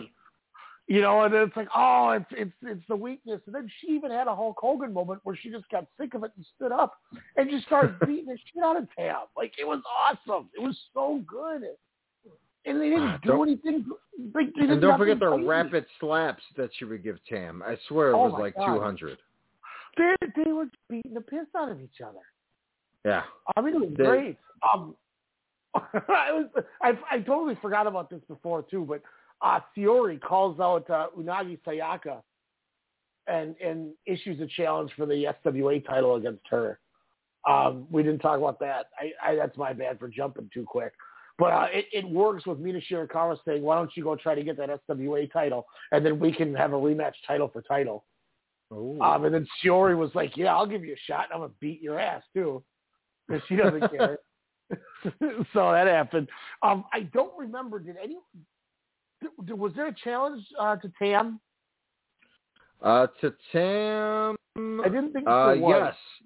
So as I stated in my notes, uh, uh, Saya Kamatani is the truth. I was like, she doesn't shake the hand. She leaves the ring. Pretty emotional. And then I put Moonlight Kid comes in. The challenge is a great storyteller. Boom. Okay, I didn't see that. Now that makes sense when you said double title. Because then we saw with Tommy Hayashishita and Natsuko Tora, they were having a really good match. Yes, this was were. the best was a I really seen Tora ever look. It was a really That- good, good chemistry I, I thought they had right away. That rose in the mouth and then the splash on the table where she Table. like literally like pushed her through the whole table like it was a cardboard cutout. And then on a goofy double foot stomp, she like breaks her ankle or something, tears her ACL or something. Just slips, lands on her Oh, back, my slips God. on the mat, tweaks it like you could see it like right away. And I knew unfortunately uh that she got injured uh before I watched the match, like a day or so ago I saw it. That's that's why I said to you I saw a spoiler because I saw it on Stardom's YouTube page. Okay, okay. Maybe that's So- where I saw it as well, but thought on something and I was like, oh God. I was like, she pulled a hip hop Kikuta or did, you know, was this after the match or, or what happened? And then, yeah, and then when she table spot and it you know, prolonged all that time, I was like, oh shit, is it an uh, uh, after effect from, you know, Yeah. the beautiful splash to the outside? Japanese table was not ready for Natsuko Tora. That is Hell for no. sure. Um, and I was like, oh shit, she got her there. And then she's just taunting away. And I'm like, what's happening? I was like, wait, did Hayashishita, you know, again, a name I got to learn better. Uh, does she get hurt? What's happening? And then she jumps off the apron to kind of, you know, get the momentum back up and slips a freak accident. Just like Kikuta hit in the, you know, Mhm. hit in the ring with his shoulder and the refs and doctors rush right away. Screaming in pain. It's not a, you know, a, a work of ladies and germs, unfortunate, a legit shoot injury. And, uh, yeah, it, it was, it was sad to see. It really was so bad to see because again, she tried to get up, couldn't put weight on it, instantly falls down, Stop the match. And then, yeah, it was, you know, Tommy retains the end. But to be fair, she was talking shit at meaning Natsuko Tora, and saying, I will come back better and take that title from you. Well, what I love too is, and, and I don't know if this was just a shoot to go off of what I missed then with her coming out, but she goes, she goes, if I can't get back in the ring to beat you, then I want the lowest ranking member of Whale Tai to come in there to fight you. And that's that's Starlight Kid. Mm-hmm. And then she comes out and gets into Tommy's face. I'm like, let's go. I don't know where this is going, but this is awesome. Double title. Moonlight Man. Kid. I'm I'm all in, man. This this is great. This is fun. And the show, This and good. you're like, wait, there's not more? Yeah, like I, yeah, for, it's one of those one of those times where like, oh, I, I wanted more. Like you, Yeah. you got to give me more content. Just ended. Because I noticed with them, like when a video was like a 35 minutes, which JoJo, wow, just saw that video. Um, Where's it going with that? Sorry. Uh, with uh, no, what's that guy's name? not at all. This is a different JoJo, not your, not your neighbor's JoJo. oh, there's one where I was like, whoa, whoa, I didn't know this. That she turned into this. Is tight. The hell's a BTS? BTS is tight. They're uh, Korean K-pop. They they don't they'll post a new music video and it'll get to like four billion views in like one day. Wow. Yeah, they're like literally like the biggest thing in music. I don't know. Does Sydney like them? Uh, I, I I don't know. I was playing him in the car. He might he might have been jamming. Why does that guy have purple hair? Why are there nine of them? They don't need nine There's seven of them. That's like four too too many. There's there's a person on my Fire Pro thing where I download people that already have an update that he's he's already made an updated Siori, a orange haired Julia, and a Koguma from that show. That's so cool. Know, Julia like, just just looks like a wrestler. God, that's so good. Uh, as was Stardom, and this was a, a, a really fun show. Definitely check out Stardom World. Get a subscription. Uh, Ten years, I believe, they're celebrating. Uh, you know, this year in 2021. Uh, again, you look at some of their back catalog, and it's a who's who of wrestlers of not only of today, but of yesteryear, and you're just like, wow, I didn't realize I could watch a, a dream match in its purest wrestling form and not what we're to the saturation of the unfortunate Monday, Friday, and sometimes Tuesday. it's so it, it this show is so good, man. God, the show is good. Puro was good. This was a good week, you know, a couple of days of Puro. I uh, definitely enjoyed it. Saturday, Brian, that's all I did. Woke up at like 7.30 a.m., watched like three and a half shows until like 7 o'clock. Um, I, I I can speed through something real quick. I'm not going to go through GLEAT because or Great or GLEAT. Like, Just should we just call it GLEAT instead of or are we going to call it Great? What do you want to call it? Uh, Gleek. Gleek great. Okay. Yeah, yeah, because it's it's supposed to be great, but it, whatever. I, I there was some fun matches on there. There was a couple that were like, eh, but there was some there was some really good matches. So I don't want to talk about that, but I figure I'll go through this now. Um, the the GCW backyard show. Um, the opening match I went three stars, and that's the only thing that I went three stars on. Everything else I went two and a half, two and a half, two and three quarters, two and a half, two stars, two and a quarter, two and three quarters, two stars, two and a quarter for the main event.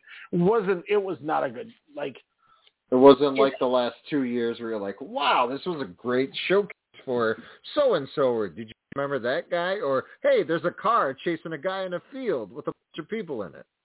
like it had feelings of that, but it just wasn't like the No one formula was stood out. there, but the work just wasn't. Yeah, it's just like every match had they were trying to use the pool and stuff, and I'm like, and then there uh, it was just like the formula was there, but it wasn't it wasn't that good. Like I still like it wasn't like I was I wasn't mad I watched it. Like I'm glad I watched it, but but uh the big Vin Was Alex squad- Cologne in that first match, is, is I'm assuming? no, it was uh, Big Vin, Jay Malachi, and Philly Mike uh, took on Young Dumb and Brooks, Jordan Oliver, Charlie Tiger, and Ellis Taylor. Um, Charlie Tiger de- delivers a burning hammer to Jay Malachi for the victory. That was Wow. that snap I sent you guys where that dude dude's like, I'm, I'm going to kill you, motherfucker. And he runs in the ring and then does a, a moonsault and eats a double super kick. I popped hard for that spot. Um, wow. Then it was uh, Colby Corino uh, took on Mayday Jack. Jack won with a flipping senton through a door.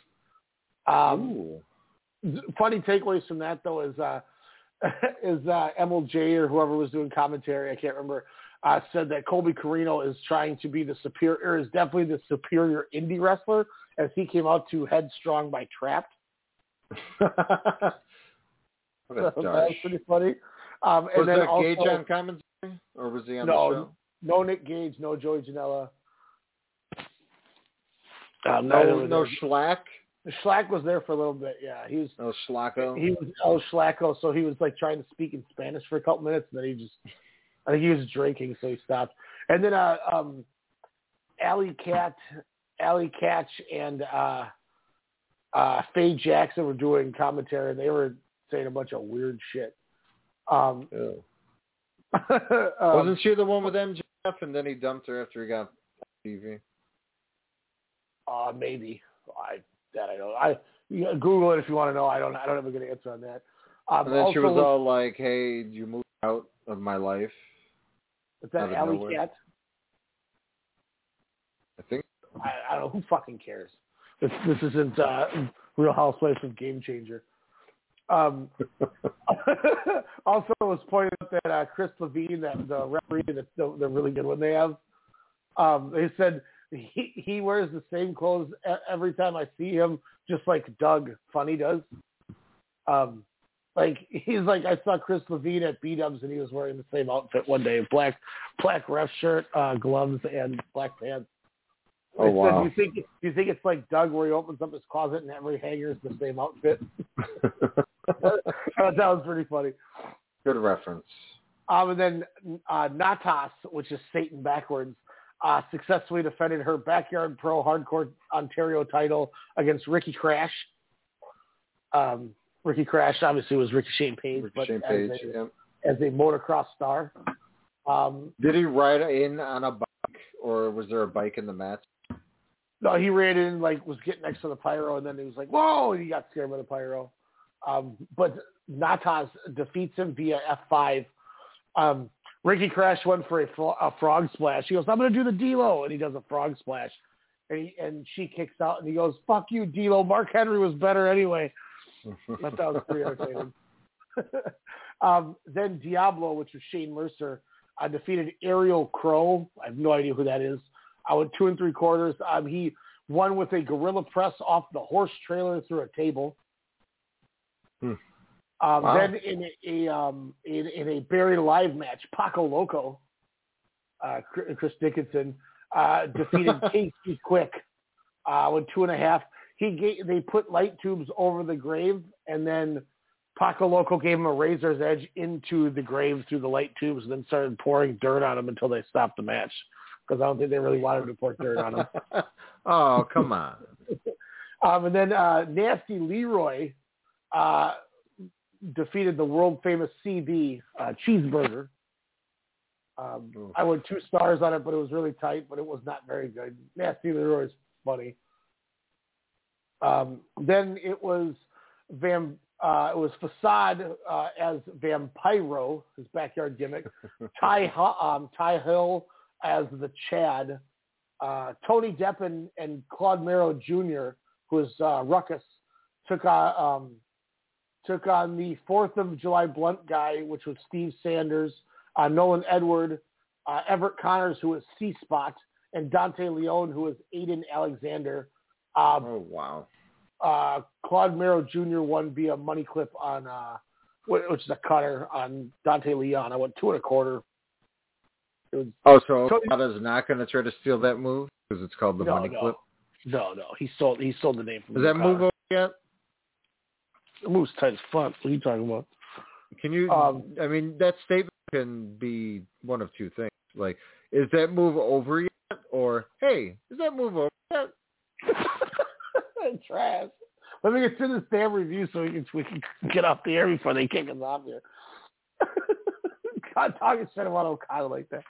Uh, Tony Deppen, by the way, was wearing a T-shirt and like swimming shorts, but he had his wrestling trunks over the swimming trunks to like show that he's still a real wrestler and not a backyarder. Uh, um, uh, and then Otis White, uh, who was, was Otis, uh, played by Otis Cogar, loses to Dexter White, who was played by Atticus Cogar. Uh, Atticus with a choke slam off the scaffold um, Oh. through the light tube cabin. Uh, Otis White came out to the Undertaker's theme song, while Dexter White, Atticus Cogar, came out to Kane's theme song and wore a Kane mask. Oh, please tell me it was brother green the Kane mask. brother. Yeah, it was uh, it was like the old one, and that's what that's what he went with the choke slam too, which is funny. Um, so that was a thing. Uh, then uh, Pete Cat Jr., played by Billy Starks, defeated Dark Angel, which was played by Marcus Mathers. Uh, Cat won via roll up, and this felt like it went for like 30 minutes. They went. It was. It, it, I went two stars. This is the worst match of the show.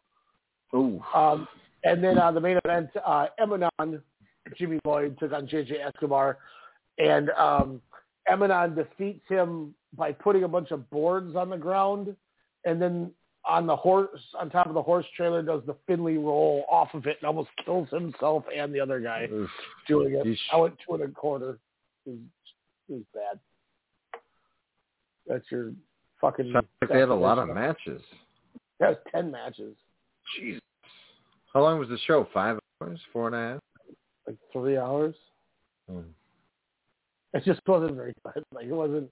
It, like for for those many matches, like and then to be different from each other, utilizing the same elements and objects in the outdoors. Like, yeah, it was cool first two years, but again, I don't know. It just seems like talent, like you know, was a little bit cooler, and it seemed like they had more fun with it. But again, how do you not retread or repeat on on things of the past? Yeah, this, it, this almost felt like they were just doing it because they felt like they had to do it. Yeah. You know, like, hey, we, we might as well just do it again. Like it was still like people you could tell were having a good time, and like they had a they had a, a, a lifeguard quote quote lifeguard out there, and they kept talk, using this pink flamingo, and I mean like it was like I I didn't, it's not that I didn't enjoy it, it just the matches weren't that good. Mm-hmm. But like it was it was like I But you appreciate the I- effort. yeah, like the the jokes were funny and the comments were funny that people were making and whatnot, but it just wasn't that like it wasn't it was whatever. And I guess it's hard without Gage because even on commentary, it's worth I- it I just mean- for that. I miss hearing Joey Janela getting drunk on White Claws. You know, like like, he's, like that was funny on those. When people are running in the houses and then ending up on the roof in like four seconds, you're like, what? that was, it was it was what it was. But like it was it was nothing by any by any means to like run home uh, uh, about like fantastic type stuff. hmm Well, Homecoming though is uh, Yeah. Coming up pretty soon. Matt Cardona, F- FKA, Zack Ryder, uh, in a pretty cool feud. Uh, Nick Gage, he will challenge for the GCW Heavyweight Championship in New Jersey, uh, which of course Zack Ryder represents the Long Island uh, Ice Z area, and of course Gage represents the Jersey area. So this will be a lot of fun. Uh, screw you, Philadelphia. Uh, but um, Nick Gage, I, I heard a little bit of his interview over on Busted Open, uh, which I'm becoming a, a fan of. I wish you know it was more than 30 minutes, maybe on Sirius Radio, but uh, yeah, hyping up the match, hyping up the history, you know, and just him saying, you know, screw this guy, you know, and him showing respect to, hey, but this guy's been doing it for 15 years.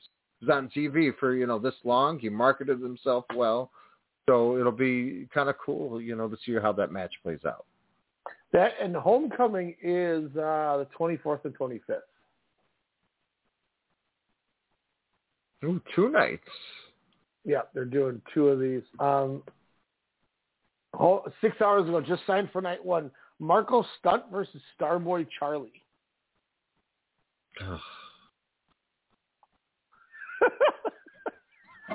Never mind. He said, uh, Really big shoe. so I, li- I like Starboy Charlie. Don't, don't get me wrong. I, I do like Starboy Charlie. Um, I think there's some other stuff that's been announced. Um, Drew Parker returns apparently.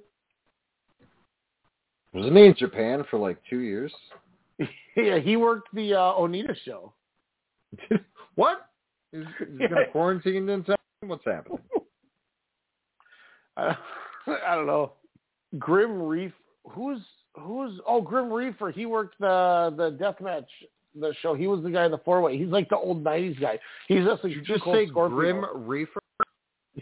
Yeah, he was the one who won the uh, the four way at tournament tournament of death or tournament of survival. Oh shit! You want to go to Atlantic City on July 24th and get tickets for thirty dollars, front row. Are you serious for Game Changer? Yeah. On did you- Is that a real website?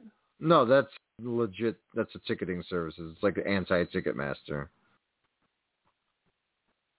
What? I mean, would it be? That'd be tight, wouldn't it? Fuck yeah! Wait. Wow, Okay, I- sold I see. out. They sold out all their shit. All they have is standing room only. Oh, so they don't have ticket the tickets you're talking about. Well, they, no, just standing room for ninety dollars. I'm on event but yeah, front row is hundred dollars, second row seventy five, third row sixty. I mean, I I'd, I'd pay seventy five for a GCW show. I'd be more I- entertained than at like a Raw or a SmackDown. I, mean, if I'm paying seventy five, I'd pay a hundred for front row. At that point, Yeah, but you don't want like Calvin Tankman like coming at you and throwing you into the ring. that I mean, Second I row, mean- you're protected by that first row, which is going to be attacked. we had second row at Dragon Gate, and Yamato jumped on me. It's true. I like how night two is cheaper because that's and you can still get fourth row because night one is the the, the Gage Moxley. Okay, see ya. Mhm. Oh yeah, is that going to happen? Moxley comes Oh. out at the end. Oh, maybe. Uh, we're apparently Blog Talk just told us the episode has ended. Okay. Damn it! I, I I wanted to hype uh, Machine Gun. Caesar Mo- Bononi makes Moxley his for. GCW debut night two. Who? Cesar Bononi. For, he's part of. uh. He's in that group with Pete Avalon, um, Bra- Briley Ziegler or whatever. Ziegler's brother. Didn't that guy murder someone or get charged, or was, is there another Nemeth? I think there's another Nemeth. Okay. Um, so, so uh, Cesar Alleg- Bononi makes his debut, plus Joey Janela, Atticus Cogar, John Gresham returns to GCW, and Ruckus on uh, Homecoming Night 2. So what are they going to do? Uh, that Caesar Born- Bornani guy against uh, Gresham? Uh, Gresham will look like shit. Whoa, tight. J- Dave Prazak's going to do commentary. Interesting. He, uh, old ROH guy. I'm tired of waiting in line. Sinclair. Well, Alex Colon shocked the world this Saturday in Dallas. You only die once. Holy shit. That's this weekend. We wrestling Nick Gage? Yeah, for the title. It's going to be a death match, right? Oh, it has to be. It's he said, I'm tired of waiting in line. It says, well, Alex Colon shocked the world this Saturday in Dallas. That on your uh, that survival of the death tournament or whatever that just happened is his match on your list? Uh, him and Colgar, no. Um, it's probably like 12th. Okay. I seen like on one list it was like on like a notable like must watch. I was like, holy shit, Ryan was really- talking I- about that match. I went like, I think I went four and three quarters or four and a half. Like, it was really good. Like, He impressed me last year watching those Yeah. couple of Colon matches. I mean, that guy can tell a story with with weapons and also with wrestling techniques, but hella hella blood. Are you um are you gonna turn on your um Disney Plus app right now and watch Black Widow? No. I'm gonna go see. Got five tickets, which cost me sixty dollars to go Saturday afternoon at three thirty with three kids are eleven. I'm I, I was thinking about going to see it tomorrow after I drop Sydney off. But I Do wasn't it. If you don't go to an IMAX, go to uh, especially if you're going to be uh, in Woodbury. Uh, if the Alamo's open, check it on their big screen. That place we Oh. saw Creed. Yeah, it's not a bad idea. But yeah, check it on their big screen. Get the food, enjoy, relax, watch some Marvel. No, cousin did buy it though. He said, I just don't know his uh, his gimmicks, but I don't want to watch it. We we got tickets. My job gave me VIP tickets for this big country concert at the uh, state fair. It's a guy who was big in the '90s, and he hasn't like done a tour in like 15 years, and apparently he knows all this shit, and the town's excited. So like we got like VIP, so we'll be doing that tomorrow, and then Saturday sleep in and go see a movie with three kids. That's cool though. Yeah, I just I was looking at it and I was like, it drops at midnight on Disney Plus. So I was like, mm. Just thirty bucks. It'll be on there in like three months. I, I Is it? that, that's a movie I wanted to see. It. Yeah, because Cruella is coming to Disney Plus uh like the last day in August. And I think that Oh, came out in not- May. yeah, that that just came out. I thought I thought I saw it was twenty bucks. No, it's thirty. Black Is? Widow is anyways. Yeah. It's gonna. It should be good. I'm excited. I got to see a Marvel movie in the theater. I think you should do the same. Yeah, that's kind of one, why I want to go too, is because I, I was gonna go see Mortal Kombat, and then like when it dropped at like eleven oh one or whatever, I was like, man, I can't. I'm just gonna fucking watch it right now because nobody did a midnight that night. Everyone Yeah. was always it was Friday. I said, I'm not waiting. I'm watching this like the minute this comes out because I was so hyped for that movie. That was good. I like that. I'm trying to- Yeah, like, I don't know why people shit on that movie. I thought it was good. Did you see the uh Cena heel turn yet? See the heel? Oh, uh, Fast Nine. No, Yeah. I I, I want to see it. If you cut 20 minutes, it's the best movie ever made. I don't care Oh, where you cut the 20 minutes, but the first 20 minutes was awesome. They actually had, like backstory and they explain shit, and I'm like, oh, that makes sense why this character's like that.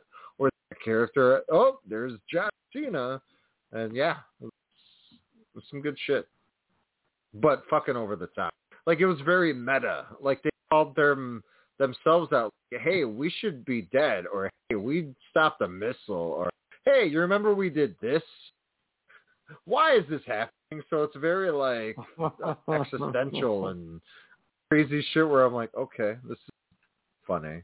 Callie advised it, but when I would explain the absurdness to her, she was like, okay, it was enjoyable. So, where do you where do you go to actually see or like download? Oh, is it going to be midnight Pacific time? It comes out, so two a.m. like with Loki Yeah, and all that stuff. Okay. Yeah, Oh, that reminds me, I got to binge Loki. So yeah, I gotta watch the last episode. yeah, the last episode is this week, so I figured since I missed like the first three, I was like, Yeah. there's only six. I'm just gonna wait, and then I'm just gonna watch it all in like one sitting. Smart, smart. Um, I'm off of work. Like I'm off Sunday, so I was thinking about just watching it all on Sunday, and then Wednesday I'll watch the finale when it goes live. Oof. That'll be cool. Only a few days to uh ponder what will happen. It's a good show. I don't mind it. I I like uh the quirkiness of it. So yeah, so Cruella's thirty bucks on here. You can lock it now for thirty dollars. Otherwise, August twenty seventh it comes out. Oh, there you go. So yeah, so I'm guessing I can't get I can't access Black Widow until or for another Two- hour. That's fine. I'm not gonna get it anyway. Yeah. Man. It's gonna be good. I hope it's good. I haven't watched two- I, I, I saw like half a trailer. Like I don't want to be spoiled. This trailer showed too much. So all the Lokis are fifty minutes. That's not bad. A five hour watch. That's that's not bad at all for TV. Did you see uh they already finished uh uh challenge thirty eight? The hell is that? The the challenge. Oh no, I did not. Yeah, I saw like I, it, it, th- that shit always pops up in my Google because I I like searched it and looked at stuff on there. So on my phone, it's always like the header is always something about the challenge. It's been that way for like a year now. Huh. Um, but apparently they already finished it. TJ Lavin posted a video from Croatia, like talking about how this is like going to be like the wildest thing, the wildest whatever. And I Oh, can't. wow. There's some like, I think this. It's. I can't remember the stip for it. I thought I saw the stipulation, but I can't remember it. Yeah, it Um, says Croatia. Holy shit. But it, it's some. I think it's a pro and a rookie again. Might be what they're doing. This is gonna be the most epic season yet. So my guess is it's just going to be a bunch of rookie or like a lot of new people that we've never seen before, which isn't Mhm. necessarily bad because once you once you get used to these rookies, um, they're actually Yeah, take that, Lio Rush. Still mad that he fucking bowed out. Quits at everything he does in life apparently. Yeah. Ooh, snap. My mental Um, anguish. But they they like they had a couple COVID issues, so they had to like halt production a couple times. But apparently, Shit. it was it wasn't like it actually the, the most recent one that they talked about wasn't like a real thing. Um, so they never actually stopped production. So I guess it's already done. Um, and they're saying it might it might actually drop by the end of next month. No. The teaser or the show? They're, they're thinking the show is going to go end of August till December. Wow, really? They're gonna run against the Olympics? Yeah. No, the Olympics is in the Jul. No, when is the Olympics? It's usually on my birthday. Let's see, 2020. July 23rd to August 8th. So yeah, they they won't be competing. Just you, Yellowstone. Damn you. That's a bingeable show. I would. Say. It's like The Sopranos in the in the plains. Ugh. Like where where did I I can't remember where I saw that, but yeah, it was like um the the challenge season thirty eight because they didn't have the halt that they thought they were gonna have, ended up Uh-huh. finishing um and it's good like it's it's already done. So now they're just doing the editing part and probably filming like the finale and all that kind of shit. But it's but if, I guess it it wrapped up like a week or two ago. And pretty cool. Thank you for That's the cool. knowledge. Yeah. Yeah, that's just well. Keep showing that shit. That watches it, so everyone else like, no, I watch that shit. What are you talking about? How could I not? I mean, I used to be in that camp. Okay, I was like, "Do you watch the challenge?" I was like, "Not in like twelve years." And then I was like, "Holy shit, this is cool!" And then, oh, whoa, and that guy's in it, and that bitch is crazy. And then, yeah, again, storylines, the past. You're like, "Oh fuck, okay, I, I can get down with this." So, so Paramount Plus apparently ha- added seasons eleven through thirteen. Oh, wait, do they have a bunch on there on Paramount Plus? Uh, no. Like Netflix has some, like I think two or three seasons. It's like not even the full seasons. Uh, let me check Paramount. I think uh, they don't have like the last like three or four. They're on a paywall. Um, because I thought it would be like next day, like how FX is on Hulu and all that shit, and like everything goes on. And and some of their stuff they do have it that way. Um, but it doesn't seem like uh So it's the they did. um, uh, so C or 36, 35, 30. A lot of these are on Amazon Prime. what? Yeah. So like 16, 17, 18, 19, 20, 21, 22, 23, 24, 25, all the way up to like 36 On are on? Amazon Prime. hmm Weird. Yeah. Paramount Plus has 11, 12, and 13, 15. And then they have, oh, actually they have 15, 15 up until 33. I was about to say 33. I just went on and I was playing. So 36. Wow. oh, um, that's funny. Good I'm trying to remember which when I got back into it. For me, I think it was like the season before Dirty 30. I think the one I got back into was the Vendettas one. It was the one when that one chick, that that fucking hillbilly chick. I shouldn't call her